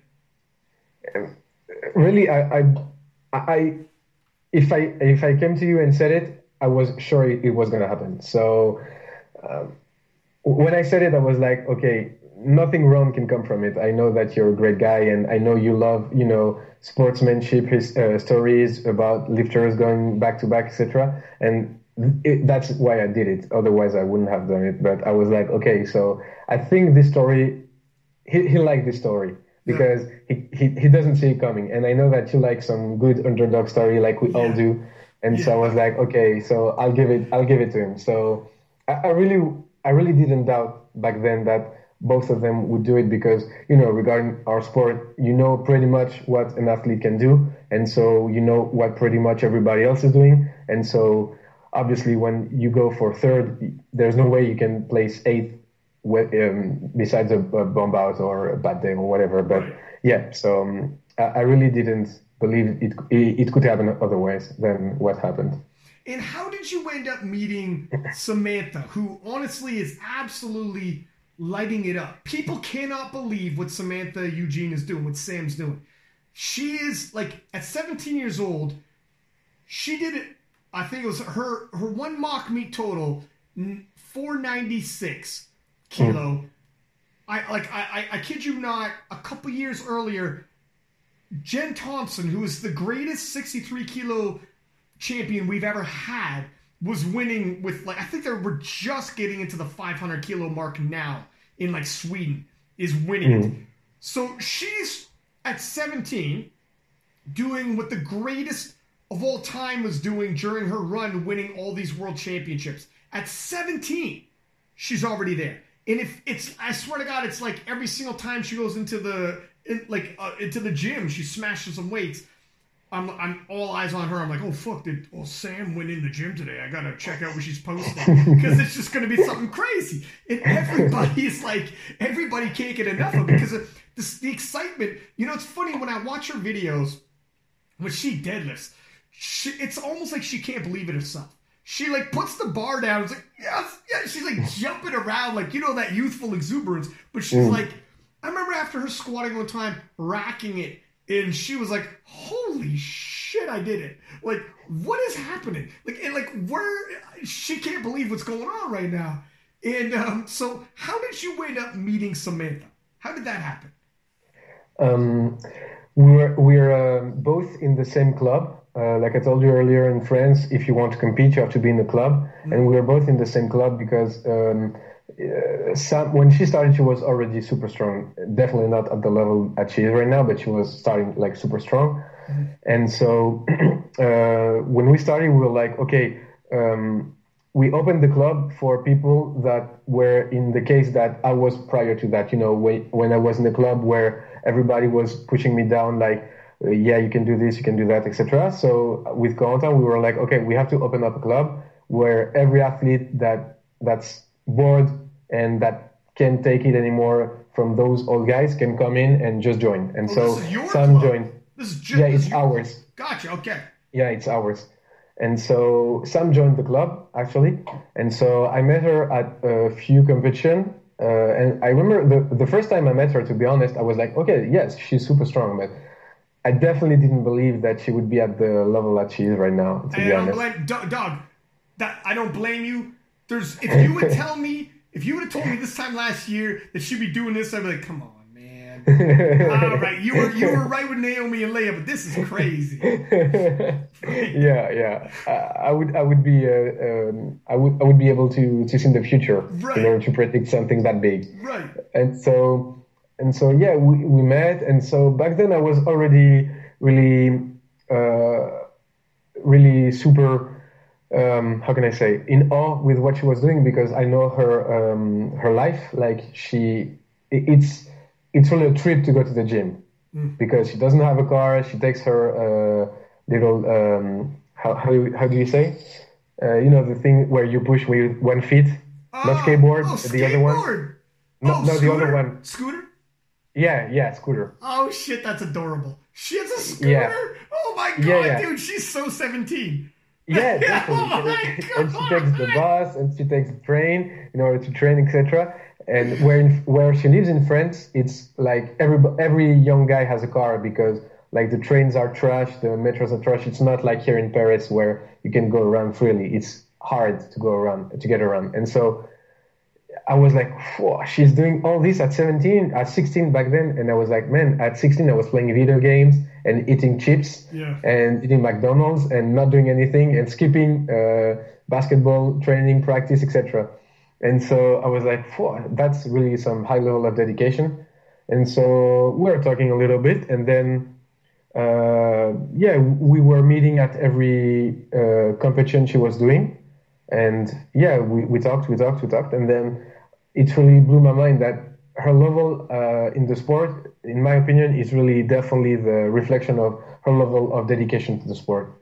Like she's so dedicated. It's i think it's pretty much unseen i think at her age to be so involved in the sport and to live 100% uh, the lifestyle you have to live for the sport because everybody 16 wants to party to drink to to have fun etc and she's like no I, I want to be the best in the world. And so she doesn't definitely doesn't live like a 16 or 17 would or should but she lives like a, a, a powerlifting champion would or should so. It's crazy because in the, so when you make a decision to do that when you're 16, nothing's promised. Some people Yeah. you, you could pull some 16 year olds aside and be like, listen to me. If you do this, I guarantee this is like a guarantee. Uh, so it couldn't come from me or you. Fucking God has to come down and be like, you do this, you're gonna be a world champion. Everyone on social media all over the world is gonna be talking about you. And you're like the young Mike Tyson. When Mike Tyson was 16, 17, 18 coming up, everyone couldn't get enough of him. By the time he was 20, he was the youngest heavyweight champion of all time and just killing it, and people couldn't believe it. And like Sam is like that right now, where she's like a teenager, and people like, yeah, I get it. She's only 17, but they can't stop talking about it because it's crazy if you get told that when you're 17, your ego might be like, all right, let's do it. I'm in. But you're never going to get told that. You will never know. You don't know until you've already put the work in and done the work, you start reaping the rewards of it. So the fact that she was mature enough to be like, and believed in herself enough to be like, you know what? I'm going to give it a shot. Let me see. And I'm going all in. You have to go all in. And she just goes all in at 16. And look where Yeah. we're at at 17. It's crazy, man. I mean, yeah I didn't have Uh, the we maturity. we had we had high level sub juniors um, when she was coming up, and so I think it also really helped her a lot to to see that hey, it's it's possible. Like you can be strong outside, and then you you get your shot, and then you're at Worlds, and then it happens. And so we had like um, maybe two or three uh, sub juniors uh, males. Uh, one of them is Corentin And so he was, uh, I think, if my memory serves me right, he was uh, first overall uh, at Worlds sub juniors. And so I think it's also really helped a lot to see that, hey, it's possible. And those guys were also living the lifestyle like Sam is right now. So I think it's really helped them to see that they they have a little group of people that are doing the same thing, are prioritizing the same thing over uh, what every young guy or young girl at this age is prioritizing. So I think that's also part of the equation. One hundred percent. Um, so at some point, lockdown comes, and it's uh, so everyone's you, like whether or not you could get to the gym. And my man, yeah. you stepped up. It is hilarious. Some of the videos, by the way, that you guys post. But um, uh, so lockdown comes. Sam can't get to the gym, and you and your girlfriend take her in for the lockdown. Yeah. It's dude, you're like, fuck. This is. I'm glad I used um, the Mike Tyson because this is gonna work. And you know what? This, I didn't plan on it, but it's fucking working. so I'll keep using the analogy. When Mike Tyson was a teenager, um, Cus D'Amato took him in a, as a guardian and like mm. trained him, and he moved into the house with Cus. And they trained, and then he became this teenage sensation. He's on the cover of Sports Illustrated, and it's like teenage sensation, whatever the shit, Mike Tyson. But when this lockdown comes, for a coach like you, who is as cutting edge as you are and into this as you are, you and your girlfriend to be like, all right, if you want, you can come move in with us.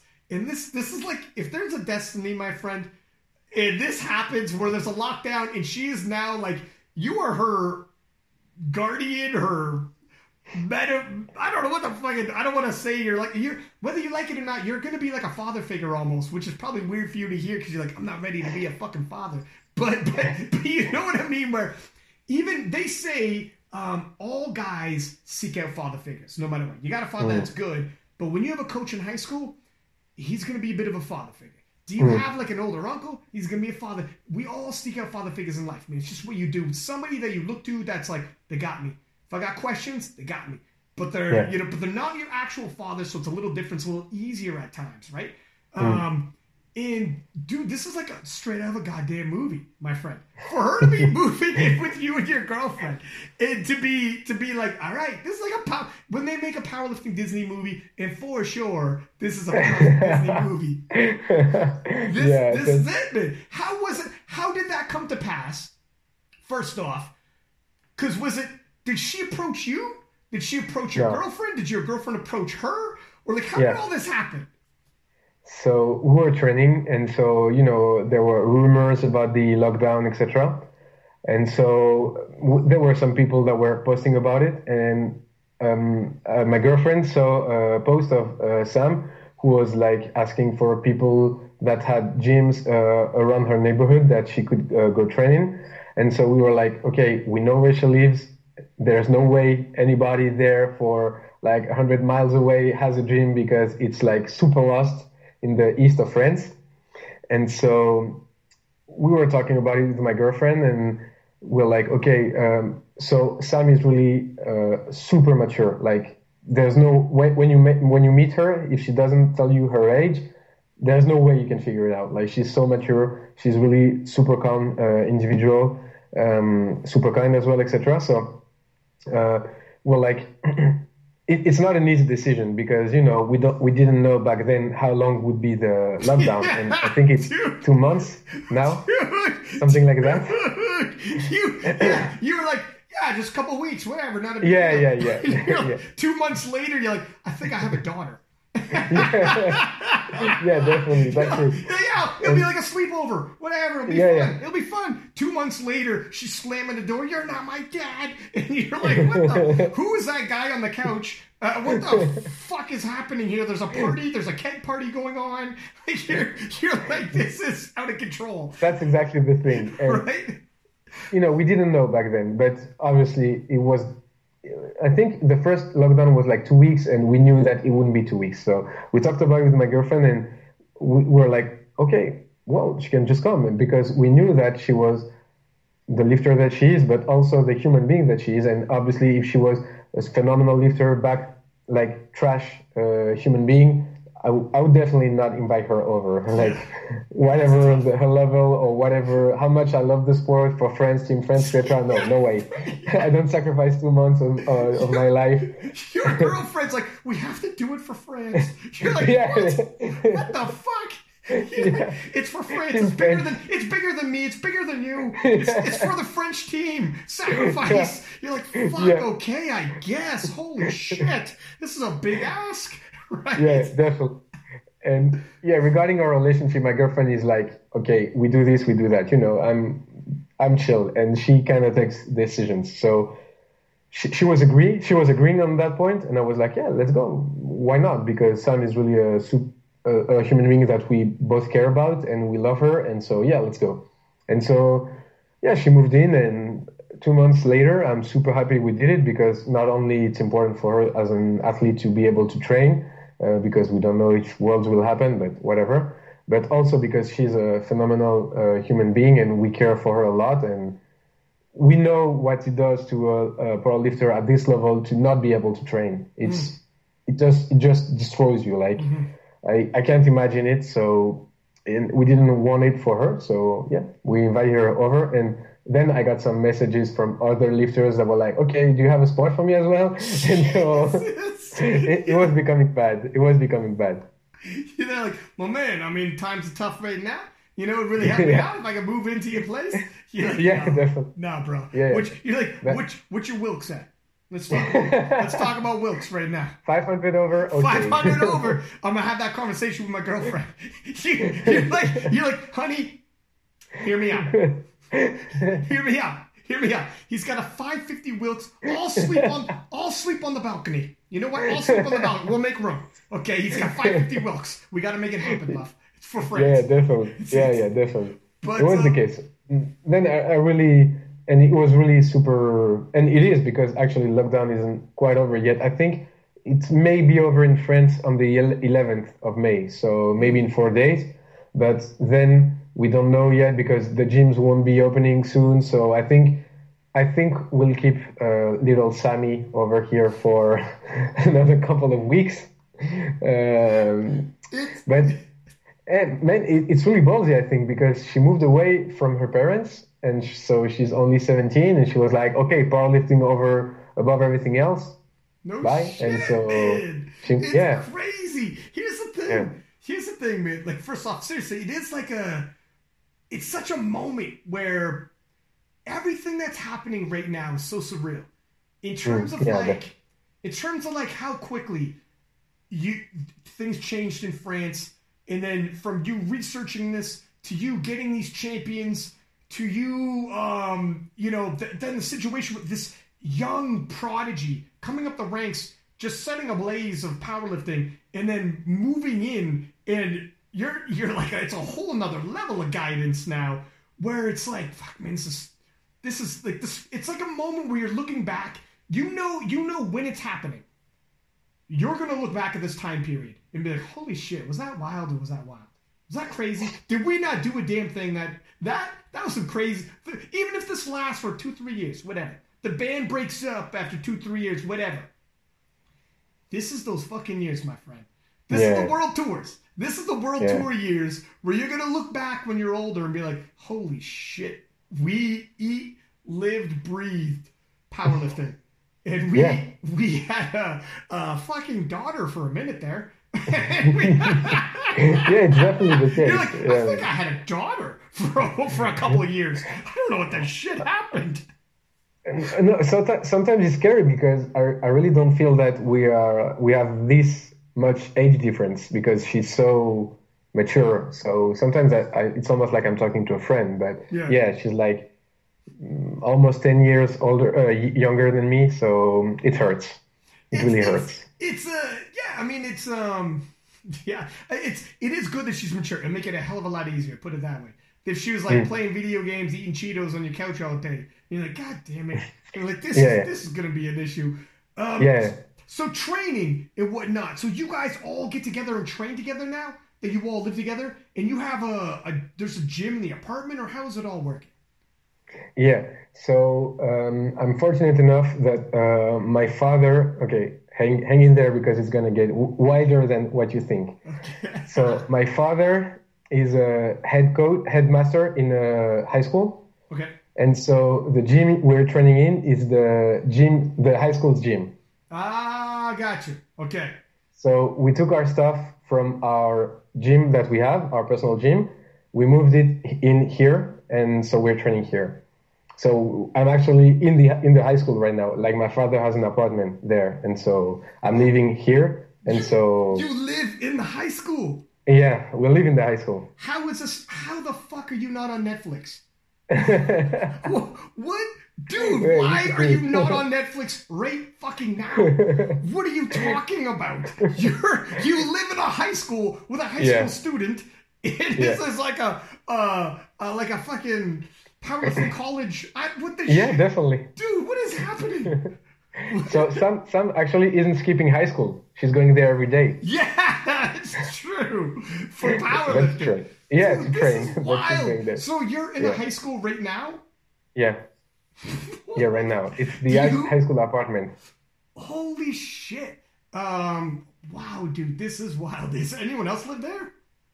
Uh, yeah, it's like uh, you know you have some people that work at the high school that are the that have the apartment. So it's it's like a, a mini building just uh, nearby in the high school. And so I think we have like five or six houses here, something like that. But uh, and so actually there's another guy using the gym.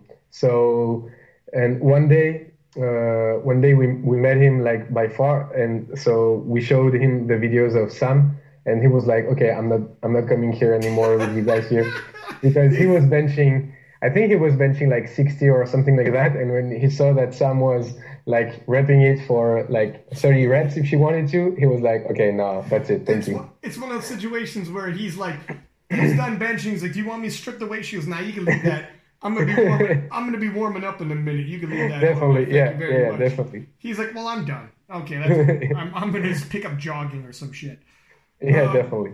So when, when you guys are going into was was the Europeans? Do you feel like because the European Championship, um, Leia broke a world record. Did she not? She took the IPF world record, and then Yeah. obviously um, Naomi won the European Championship title for the 52 kilo class. And I want to ask you about the decision to move up to 52. Did, how did you guys come across that decision? Was it just like looking? Because obviously worked. Like her, she's adapted to the 52s, took the European title, and is now looking at possible world records. She's getting closer and closer in the squat, and, and, the, and the total's going up. So how did you guys decide with 52? Was it tough to make 47? So the thing is, um, uh, regarding uh, Noemi's weight class, um, she she was so happy uh, after every win that she, her her and her boyfriend are, are like super uh, warm people. So they go out, they eat, they they don't drink, but they eat, etc. They don't drink. And so no, they don't drink. They Oh. only eat. okay. But, uh, but that's better because I think if the two of them were drinking, we were seeing bad stuff. So I'd rather it be just uh, eating than drinking. okay, fair. That's fair. And so, you know, at some point it was getting harder and harder to do the cuts for the meets. And so we had a pretty rough nationals prior to to Worlds this year. And so back then we talked a little bit, and she was like, "Okay, but uh, we'll we'll figure things out um, in a more positive way next time, etc." And so after Worlds, um, it, it, it became it became obvious that she she was too big for the 47s. Like there was no way she was uh, cutting back to 47s with the, uh, for uh, Europeans because the time span was just too short. And so back then uh, we we agreed with a couple of friends to do the Arnold in uh, Barcelona. And so she was like, uh, okay, I want to do it as well. And so we talked a little bit about it and we thought that it, it could be a nice idea to try the 52s in this meet because there was nothing at stake for her because as a 4752, the the IPF formula that was using at that time was uh, there was no way she was uh, winning with that because I think uh, Kimberly Walford also did the national the um, Barcelona uh, the Arnold so we knew that winning wasn't in the in the card. So we were like, okay, let's go have a nice meet and try to see what you can do as a 52. And so she did nice. she really did nice, and I think it also hyped her up and to see that she was able to now she was getting bigger the weight cuts weren't that difficult. She was able to to go hard in training and for a much longer period of time. And i think it's really hyped her up. And so yeah then after the arnolds it was like obvious that from now on at least it was 52s and yeah like you said it was i think it was a right decision but it really wasn't an easy one because you know when you have everything set up for you in your weight class, you're yeah. second best in the world behind Heather Connor, which is like the first in the world for like many years. You're like, oh, I'm in a good spot, and then you're like, okay, let's jump straight up into one thing that I really don't know. And so yeah, she she agreed to do it, and it wasn't that it wasn't a easy choice, but I think it paid out. It is, yeah. When you're number two in the world, and Heather Connor with the new formula, all time is number one. Um, yeah. 2019, number two behind Amanda Lawrence. But either way, like for all of powerlifting, Heather was you know up there for the all time, and she was number two behind Heather. So it's one of those deals where it's like, yeah, do you move up? Do you risk that? But then at the same time, the more weights you lift, the more muscle mass you put on, the harder it's going to be. It's just the way it goes sometimes. So it's mm. it's it's tough to make that decision. But obviously, yeah. um, I mean, she's European champion now, and I seen her crying on the platform, and she was super happy with that. So, um, I mean, it's one of those. It pays off. I mean, once you once you hit the international level, and it's so it's it's underneath the French flag. You got France across the chest, and you're taking medals like that, taking gold medals. You know, it just it just gets bigger and bigger, right? Like your resume, yeah. her resume gets bigger, your resume gets bigger. From here, I realize we got COVID and um, everybody's on lockdown. But is there more? Who else is coming out of France that we should be paying attention to? And what else are we? Because I don't want to get caught sleeping anymore. and where do you see? Because like I look at I, I talk about the French women. We could talk the women and the men, but maybe yeah. like I've seen like like Caroline, uh, the 84 plus lady. I, I think her name was it Emily? Is her name? Yeah, Emily. Emily. Uh, yeah. I mean, there's, there's man, there's there's a lot of French women out there killing it and, uh, and some men too that are smashing some big weights, including yourself. Now that mock meet, 690 and the 66 kilo, that's world class, my friend. You know, you're Thank right you. up there. You're right up there at the world championship level as well now. So hmm. um, the French men are now killing it. So because uh, it was just, I believe this year somebody finally hit a 700 kilo total in the 66 kilo. So for you to hit yeah. 690, I mean, what are we talking about? You know what? You're amongst one or two, maybe three. I think you'd be the third gentleman if you hit 700. So um, anyway, so you're gonna be you're looking at world class level here. What are what can we expect looking forward? So the same thing doesn't happen going into Sweden. Who are some some people we should watch out for? And what are your predictions? You can get as definitive or vague as you want in terms okay. of. But but let's hear a little something something. What do you think? Okay, so I think Team France regarding the Women Open is going to be first uh, at the next international event. Oh wow! I really think that because now we have uh, 47 that have the spot now that Noemi isn't uh, uh 52 any, uh, 47 anymore, and I think this lady, I, I, really don't know her that much, so I won't talk to about it. But I think she can podium, something like that. Mm. Uh, whether it be at Worlds or Euros, she can podium. So we have some points here. Then we have the 52s with Noemi, and also we have another athlete. Uh, her name is um, Shizuka. I don't know if you've seen her at uh, Europeans. She was like right be- behind Noemi. So uh, in the 52s, France took first and second place. Mm. So we also have her. So we have two athletes in the 52s that, and she did, I think, can remember and don't want to say anything stupid. I think she maybe did 10 or 15 kilos less than Noemi. So she's right there. Then we have the 57 with uh, Caroline, like you said. And I think she's able of doing a podium total next event uh, at Worlds. So that's some good points as well there. Then we have Leah. We don't have any 72 or 50, or 84s for now. So I think we may be able to lose some points here, but we have some 47s and 52. So yeah, I think it's even. And then we have Amelie who's able to podium as well. I think for that reason, I don't see right now any, and maybe I, I think if we have to fear one team, it's it will be the Canadian team. Oh, really? with the uh, Jessica. Yeah, I think because Jessica is killing it. Uh, you also have uh, Maria Ashti. So I think, yeah, I don't know. I don't. I don't see the Americans uh, winning this year. I don't know why, but Hmm. I don't see it happening. So I think Team France is able to to take first uh, women's open. oh, I wow. think. And how about the gentlemen? So for the gentleman, uh, um, I, I know there's a guy, and he's a close friend of mine, and I want to tell him that I love him. But he has some troubles with injuries and stuff. But he's an 83, and I think he can definitely be a contender for like a top five, top eight at Worlds. But from for right now, at least he's injured, so it's hard. And then I, from now on, at least I only see myself as the only open athlete. And so, yeah, like you said, I, I definitely think I can hit a 700 total.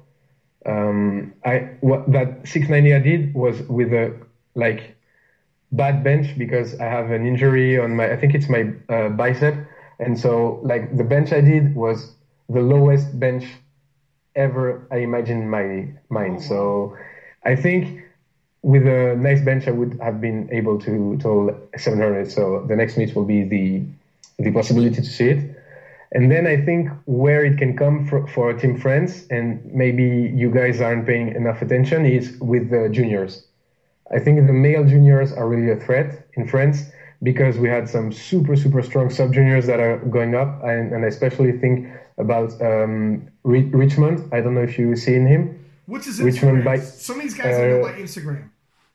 I think it's uh, Rico Powerlifting, something like that.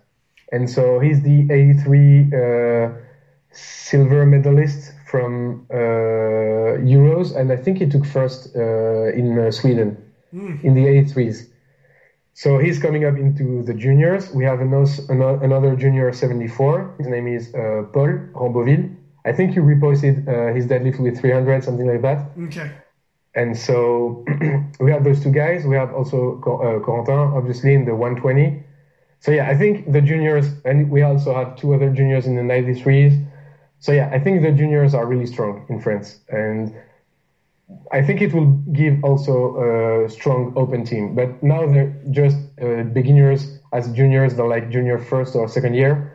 But I think they can also already do some damage uh, at an inter- international uh, competition. And regarding the ladies in the junior, um, I think it's not there yet. Uh, just like the open male team, there are one or two uh, athletes that are strong, but not a team yet. So I think what's coming next from France is probably the women's open that are going to do big, big, big damage, and then probably junior males. I think. Yeah. And then of course, um, sub. So what's the deal with Samantha? She she turns 18 this year. Yeah. So if if Worlds and Euros don't happen, she she won't have any more uh, international meet as a sub junior. Okay. But if they happen, she will still be a sub junior. Okay. So is it um, refresh my memory here? So was it the year you turn 18 you become a junior, or no? The Yeah. year you, is it? Okay. Yeah. Now, uh, if if those two meets uh, pass by and she can compete, the next meet will be her first uh, junior meet. Okay. And do you anticipate she's going to stay a junior this whole time? Or do you think at some point, I mean, it's hard to tell because she's 17, but junior is until you're 23, right? Mm, yeah. So do you think at some point she might be like, look, I'm going into the open early? Or do you think it's too hard to tell right now? Um, it's really hard to tell, but I definitely think that when the opportunity presents itself, she'll take it because she she has this mindset of she, she. I really think that she doesn't care about being the first. She just wants to be the best overall. Hmm. So she knows that being, being the first sub junior is awesome, but it's not being the first overall. And I know that knowing her and her mindset, when she when she's given the opportunity as also because uh, you know in France when you get qualified for worlds you get sent or euros you get sent by the federation and the federation pays for everything so because the federation pays you don't do what you want you know and i know that the federation will rather have a first place as a junior or sub junior than a third or fourth place as an open Right. Makes sense. So, yeah, I, I I think it will be hard for her to to do the open early, uh, even if she can because of the of the politics. You know, they'd way rather have her crush uh, five or six records in the junior than going to the open for a, a, a big, big, big battle. And um, I mean, how crazy is it that she could be poised to be the youngest lady in the 63 kilo class ever to hit a 500 kilo total, and she'll probably do it as a teenager, which yeah. are re- that's those are records. I mean, who knows? In powerlifting, anything's possible, but to think the youngest lady ever to hit the 500 kilo mark, I mean, that's big, and then to do it as yeah. a teenager. She could be doing things that's like she's setting the mark for anybody who wants to come up behind her. That's going to be crazy, unrealistic to try to hit, even if she doesn't go in the open yet. And she also could, I mean, whatever. Let's not get ahead of ourselves, but yeah, it's still crazy to think about. Uh, we think about Samantha might be doing in the future. When you saw the podcast and they had that moment, when um, that moment when I asked uh, Samantha who she looks up to, and she said it was Leah. What did you think when you saw that? Because for me, man, like I know you know Leah's story and yeah. um, and everything that she's been through before powerlifting as a kid, growing up, what she's done now, and for her to come full circle to being from being what she said like an outcast, no one understood her. Um, wondering if anyone would like would even want to be her friend or whatever, let alone look up to her, want to be like her when they grow up. Like it's it's for her to come full circle, feeling like that her whole life, and then to be on a an international podcast like this, and we get downloads all over the world and to hear the next biggest star in the sport be like, my idol is Leah Bavoil. That was fucking, was that, dude, I, I got chills, man.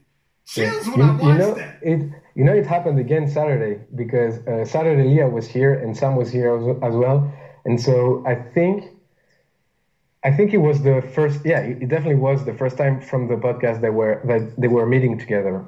And so I remember uh, they were talking about it, and so uh, Leah, I think I can't remember if it was Leah or Sam, and you know, so Leah did the total that she did, which we won't talk about right now, but it, it was. I'll just tell you this: even I was impressed, and I know what she's capable of, and yeah. even I was impressed. So yeah. yeah, just just tell you. And so Sam was super impressed as well, and so I, I, I looked at her and I was like what do you think about the total? And she was like, wow. and so, you know, it was so pure to see that. Uh, obviously, Sam, Sam knows that she's super strong, but she's seen something even stronger than when she did. And I know it just gave her so much more energy and will to, to better herself. And they talked about it because afterwards we, we ate together, etc. And so they talked about it. And so Leah was like, oh, I can't believe you said it because uh, for me it wasn't possible, etc. And this, then we saw that they had a moment, and so we just let the the two of them talk together. So I won't be able to give you more information, yeah. sadly. But they, they had a conversation together. I think it was like maybe for 20, 30 minutes um, after the meet we did Saturday. And so they were talking a lot. And I know both of them uh, really enjoy each other and look look up to each other because Sam looks up to Leah for sure because Leah is ahead. But I know that Leah is also looking at Sam because she knows that, hey, this young lady, she's coming up and that's my throne. So yeah, yeah, yeah. I mean, it's, it, it's, it, it's crazy. Um, you know, if Leah wasn't there and Sam didn't yeah. have somebody like we just talked about earlier, how in mm. the beginning of the podcast, how when you have someone there and you then you believe. When you're told, some people tell you this is the limit, and it, it has a weird effect on people. When that's all you see around, you come up in a neighborhood and no one really makes it out of that neighborhood. Most people don't make it out of that neighborhood. But when you come up and you're like young, a teenager who's living with a guy like you, who's doing all this research, and her idol, Leah, who's can I, let's do full disclosure, my friend. I messaged Leah and I was like, ah, "What did you told?" She me? told you. What did you, what did you yeah, she told me. Oh yeah, she told me. what do you think of that? So I'm a I'm a pretty persuasive cat. I'm a pretty persuasive cat, my man. Yeah, she, oh yeah, she gave it up. She gave it up, my friend. And um, I don't doubt it. And, and, and you're not lying. It was a pretty, it's a pretty big number. If Yeah, we're yeah. looking at our cards, she's got some, she's got some cards on her. But um, but I won't say nothing. I'm like you. I won't say nothing. I'll keep, I'll, I'll keep those cards to my chest. But um, for sure, Sam growing up in this situation, like as a as an athlete maturing with like somebody like you who's leading the charge in terms of like bringing in this kind of coaching, and someone like Leah who's leading the charge in terms of what a 63 kilo, le- not only like Noemi as well, obviously, but Leah is in her weight class, and what Leah's doing is insane. And for her to ha- just look beside her and have dinner with her and be like, it's like the perfect scenario for her to blossom. Like she, Mm, yeah, she definitely. is so. This is like the perfect situation. That she moved in with a guy who's like a coach for God's sake. Um, and honestly, I gotta say it again, man. This is a goddamn movie. It's too too well scripted. If I Mm. gave this to, to Netflix, they'd be like, "All right, this is too much. It's too fucking well scripted." it, know what I'm saying? it doesn't happen that way in real It life. doesn't happen Come on. this way in real life. The, guy, the guy goes, "This he lost me. They live in a fucking school." yeah, yeah, definitely. He's like, Yeah. he's like, he's like, this would work for the '90s, a sitcom in the '90s, but, but, but, but we're past that, love. This is Netflix.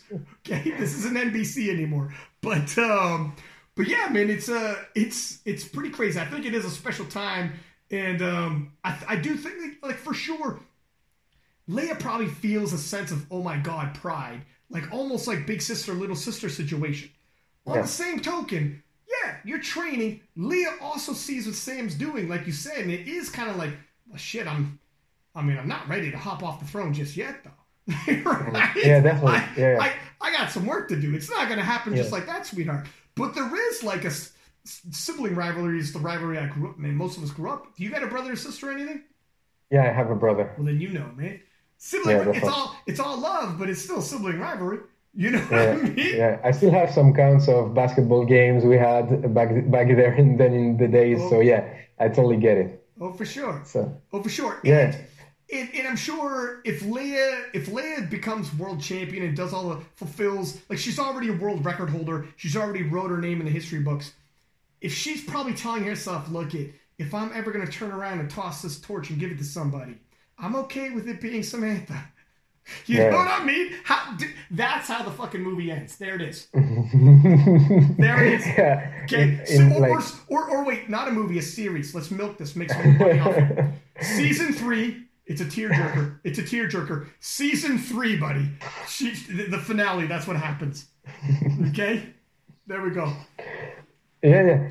But yeah, I, I, I really think that what you're saying is 100% true. Like, Sam right now is at a level, like, I think if an athlete, if, if another athlete reached out this level prior, they'd be like, oh, I'm the best in the world. I can stop here. And so Sam just hit her 496, and she was like, I'm still, okay, 15, 20 kilos behind what Leah's doing, a little more right now.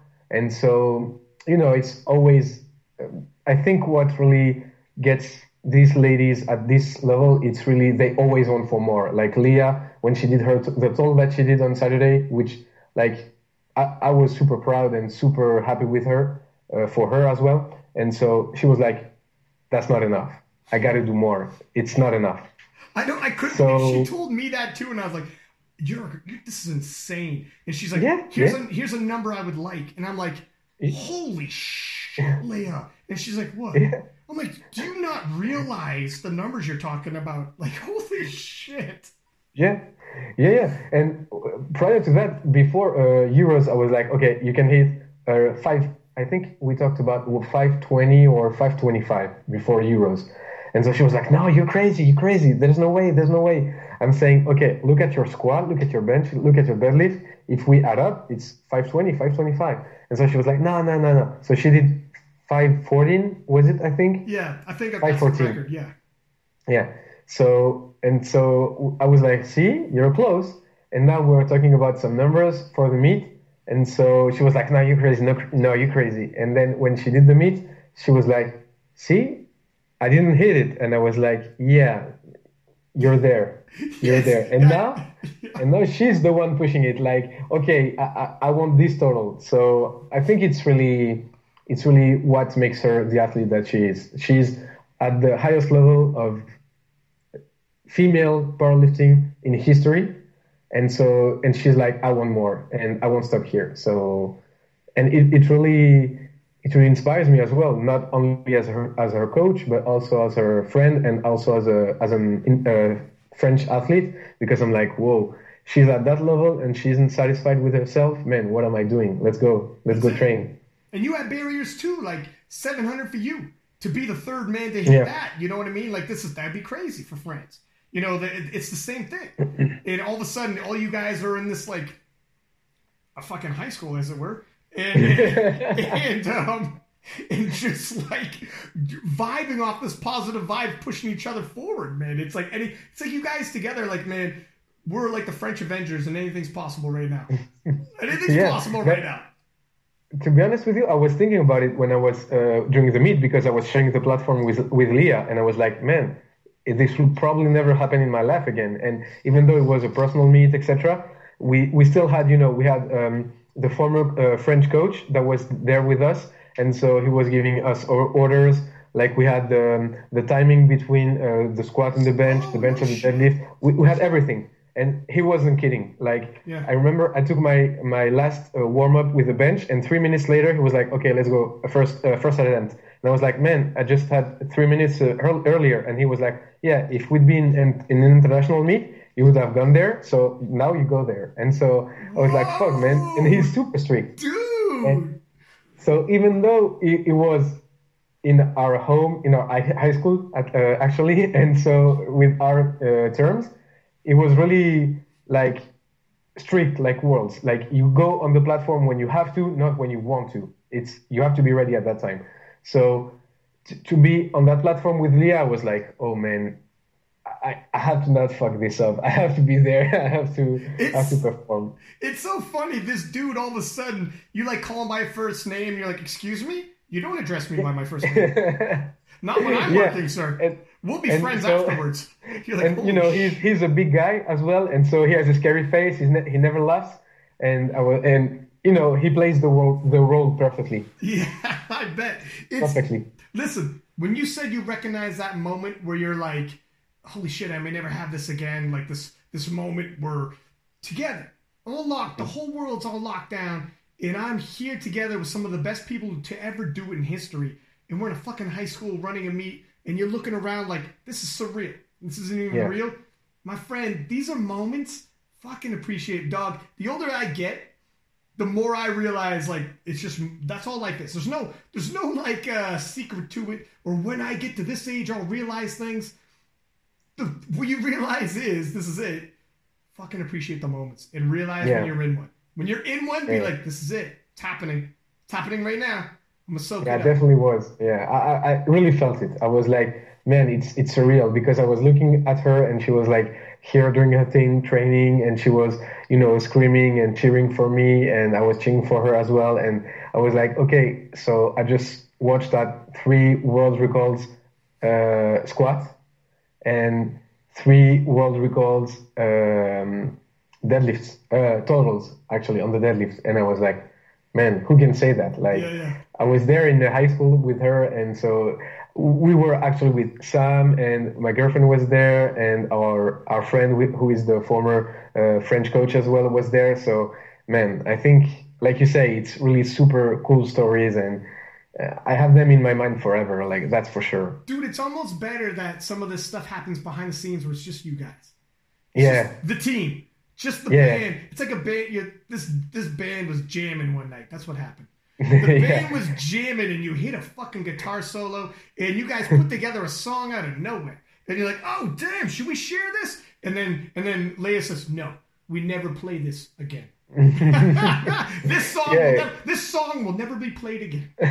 Yes. I, I don't know if you if you watch The Last Dance on Netflix. The Last Dance, yeah, oh hell yeah, with uh, the It's Bulls, with Chuck- Michael Jordan. Yes. Yeah, yeah, yeah. Yes. And so I don't know if you saw the last episodes. It was in uh, the '92 um, uh, Olympics in Barcelona. I didn't see it. and- I didn't see it, but go ahead Oh. Go ahead. you, Go you- ahead. you have to watch. You have to watch it because they were at a training practice with a dream team of 92 and so in one team they had uh, magic johnson uh, barkley etc and the, in the other one was michael pippen etc and so they were like we had the best game of our life and it was closed doors they didn't nobody was there it was just them yeah. like just them playing 5-5 on the court and so when you when you watch them talk about it, you're like, "Oh man, I just want to live those moments." And to be honest, I think I just lived one one of that moment in Dude, uh, on is. Saturday.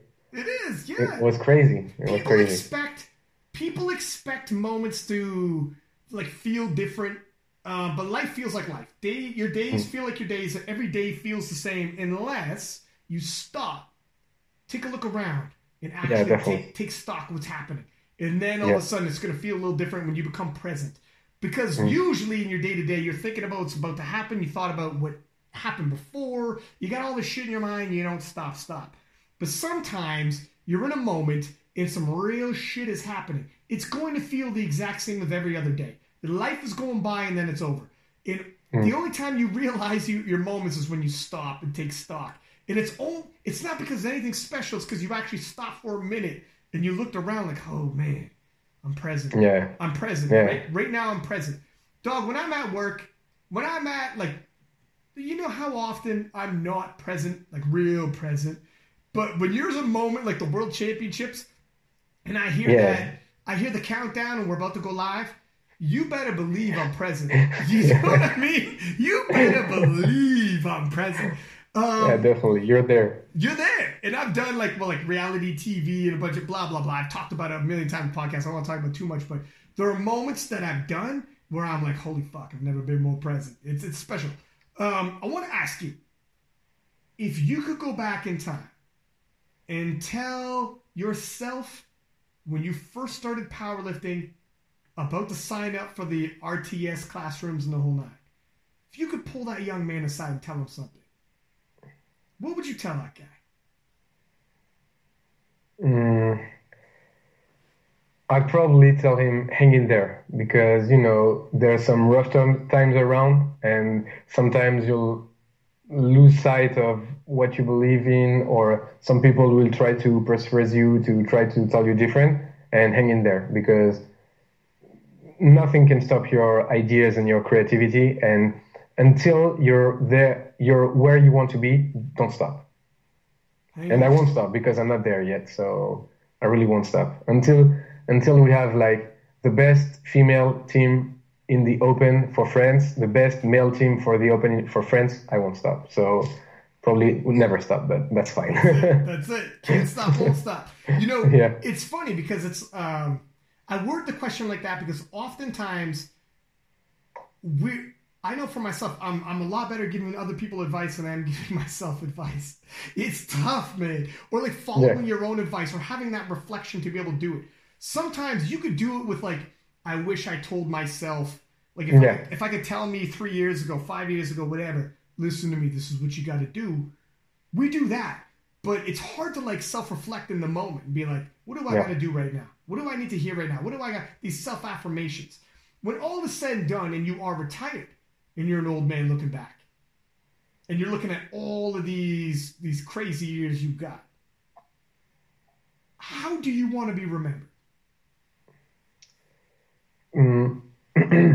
oh, tough question. Um,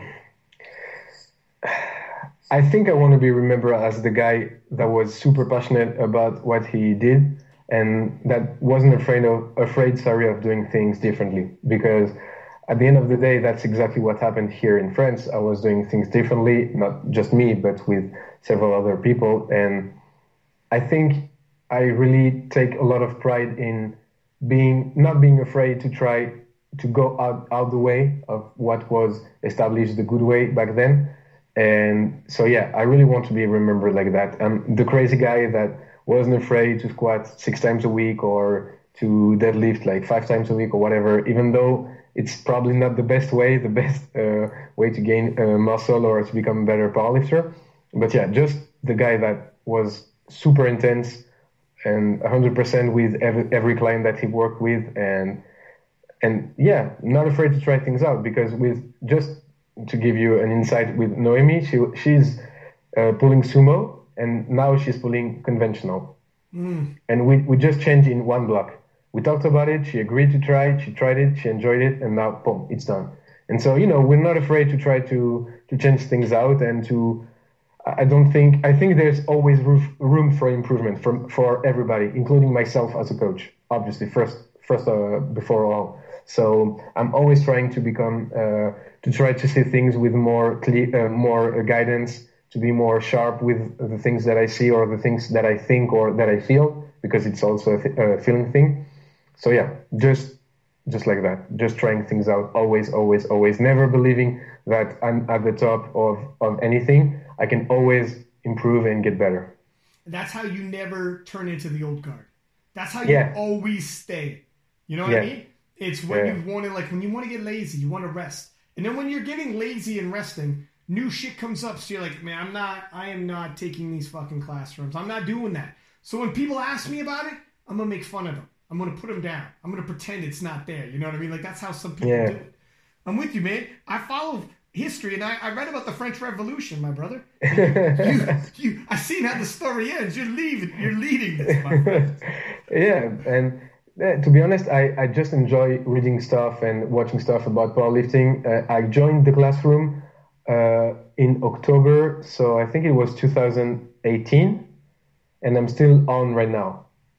Oh wow! So oh, yeah, I'm still on. It's like more than one year and a half, and I'm watching every classroom whenever it comes out. And I'm lucky enough to talk sometimes with, with uh, Jim from RTS. I was lucky enough to meet Mike T and Jim at Worlds, and we exchanged some words. And so, yeah, man, those guys I really enjoy so much the work they're putting in because it's it's always okay. You have this idea now, you you play with it. Mm-hmm. You you go go figure out a way to to practice it or to to make it your own. And that's exactly what i love about it. And it's like like you said you have so much possibilities. It's limitless. So i always have room to play. And so as long as i have athletes that are uh, kind enough to to to come to me and to to let me advise them and to work with them and i'm super happy What do you think is the future going to hold for um, Samantha, Leah, and Naomi? what do you mean like for next competition or Not the further? next. Let's say no. Let's let's blow it up bigger. Let's Okay. say let's say when you look back, when you think their careers are over, what are some of the things you think those three ladies are going to accomplish? Um, I I'll start with the easiest for me because it's for Leah because I th- I definitely think she'll become the the goat of the sport like hands down. Oh shit! yeah that's what I believe and I know that we have some goats already and they're super strong and they're well established I'm thinking about you know Kimberly Walford who is a phenomenal human being as well I had the chance to meet her and so but I think Leah will become the the next goat for sure. Uh, I think Sam will follow. Um, I'm seeing Sam becoming like super, super strong, super competitive. Uh, I don't know. It's it's hard to say because you know it's not because you're you're strong when you're young that you'll become the better, the strongest when you're you're the oldest. I don't know if that makes Yeah, sense. no, that makes sense. I got you. Um, but you know, we have some so many histories of people coming in super strong and becoming even better and becoming like when you take Michael Jordan for for instance or Mike Tyson, those guys were coming at 18, they were the best, 19 the best, 20 the best, and the story goes on for like Yeah. 10 years, 10 years. Yeah. So I think Sam might become uh, one of it, but to be honest, I don't know if she'll be uh, the next the if she'll always stay if she'll always stay sorry in the 63 doing that. Oh, yeah, that makes sense. I think I think we might see some some class uh, how can I say upgrade. I think she'll probably in maybe two years or something like that she'll probably go to 72 because I, I don't know if she, if you ever met her but she's pretty big. Uh, she's I think she's a slight taller uh, a tad taller than me. Oh sh- Uh, she's, yeah. yeah, she's really tall then. Yeah, I think she's 171 uh, centimeters. I don't know how to make the translation, but Yeah, I'm not uh, sure, man. But that's like, especially at 17, she's gonna gain muscle mass. Yeah, yeah, like, that's her, for sure. In 10 years, when she's when she is around Leah's age, in exactly. nine, nine to 10 years, it would be shocking if she hasn't put on enough muscle mass to be a weight class up. Makes yeah, sense. Definitely. Yeah. Yeah, yeah. So I think of that, but I think she she still has some uh, probably two years, I would guess, of 63 becoming like a superstar. Uh, she's already a superstar, but becoming even better. And for Noemi, um, I definitely think she can become a world champion in this in the 52. Now, from then, uh, from there, sorry, I really don't know because I know that Noemi, you know, she has a lot of stuff in her life. Um, traveling is a huge part of of what she loves, and so I probably see her n- not dropping powerlifting, obviously not, but you know, trying to you know swing things around yeah. and maybe becoming a fighter because her boyfriend uh, will make her become one. Dude, I seen her one time wearing a judo gi, and I was like, "Yeah, you do judo?" It, but her English isn't really good, right? But yeah. we like she'll she'll try to sort out what I'm trying to say, but she's kind of into it. She said her boyfriend. Yeah, yeah. She, explained to me like her boyfriend taught judo and um, jujitsu as well, and they're super into it. So who knows, yeah. man? Yeah, you never know. She's obviously athletic. She she got him into powerlifting. So oh, no kidding. We don't know. Maybe he will got her get her into judo or jiu-jitsu. Maybe, buddy. Maybe. you never know. Um, yeah. Okay, sounds good. And listen, uh, so we're, we're at two hours now. I want everybody who wants to reach out for you for coaching. Um, do you take clients online? Yeah. Okay. How do they get a hold of you if they want to join the fucking super team, buddy? The super team out of uh, France, the latest cutting edge. How can they join the revolution? Um, they can join by messaging me on uh, Instagram, and so right now I really have uh, just few spots left. So I just I'll just work with athletes that I feel have the same um, um, energy as I have. Mm-hmm. So yeah, but yeah, they can reach me on Instagram. And, and let them know your Instagram, just in case. Uh, so it's uh, the uh, Panache. So T H E P A N A S H. There it is, man. There it is. Right? And is yeah. there anybody you want to thank before I let you go, sir? Yeah, I really want to thank uh, Leah. Uh, I, I, want to thank every athlete that I work with because I, I got so much experience uh, out of every athlete that I've worked with. But I especially want to thank Leah because she she really pushes uh, me forward uh, as a coach, and I really want to thank her for that because I never asked her to do so. It's just her, you know, how she is, her uh, emotions, and so yeah, I really want to thank her for that, and also thank you, uh, Ryan, for having me here. Hey man, thank you for coming on. Much appreciated. I appreciate your time, my friend. I know it's like the wee hours of the morning in France, but this is your schedule. you said so. That's good for me. That's good for me. Perfect, my man. Listen thank you for coming on. Hopefully, thank you very much. Hopefully, the World Championships happens. And yeah, I hope, man. I see you again. Let's have some beers. We'll, we'll yeah, definitely. Shit. We'll have. That's we'll have, and I'll, I'll come to you. We'll have a, a, a, little ritual. I'll come to you before every every meet, and I'll tell you, okay, Ryan, here is who you have to look up to. That's it. give me the scouting report in France. Now we got a guy on the inside. I'll give you. Sounds good, my friend. Definitely. Talk to you later. Thank we'll you keep, very much. We'll keep in touch, buddy. Bye. We'll keep in touch. Thank you. Bye. My man Penna, um, super nice guy. And what he's doing in France, holy freaking smokes, man. I mean, these French girls are absolutely killing it right now. And um, it took, and this is what you see in like in like sports all over the world, not just powerlifting in France, but sometimes there's a language barrier, and it takes somebody who's like, this isn't the top. We're not amongst the top just yet, and we deserve to be.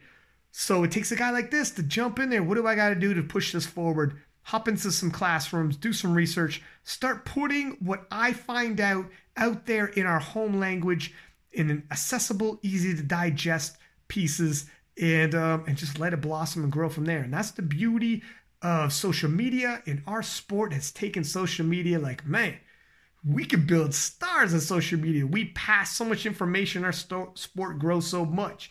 So, and it's weird. It's it's kind of funny how Mike T, who put so much into the sport, put this into his classrooms, and then Penna turned around and did the same in France because Mike T obviously is the founder of the RPE system in terms of programming and powerlifting and did a lot to push forward the sport of powerlifting. And then Mike T is now, you know, has offspring in the sport, so to speak. Where you got guys like Penna who's like, let me grab that baton and keep it going. I'm going to keep it going in France.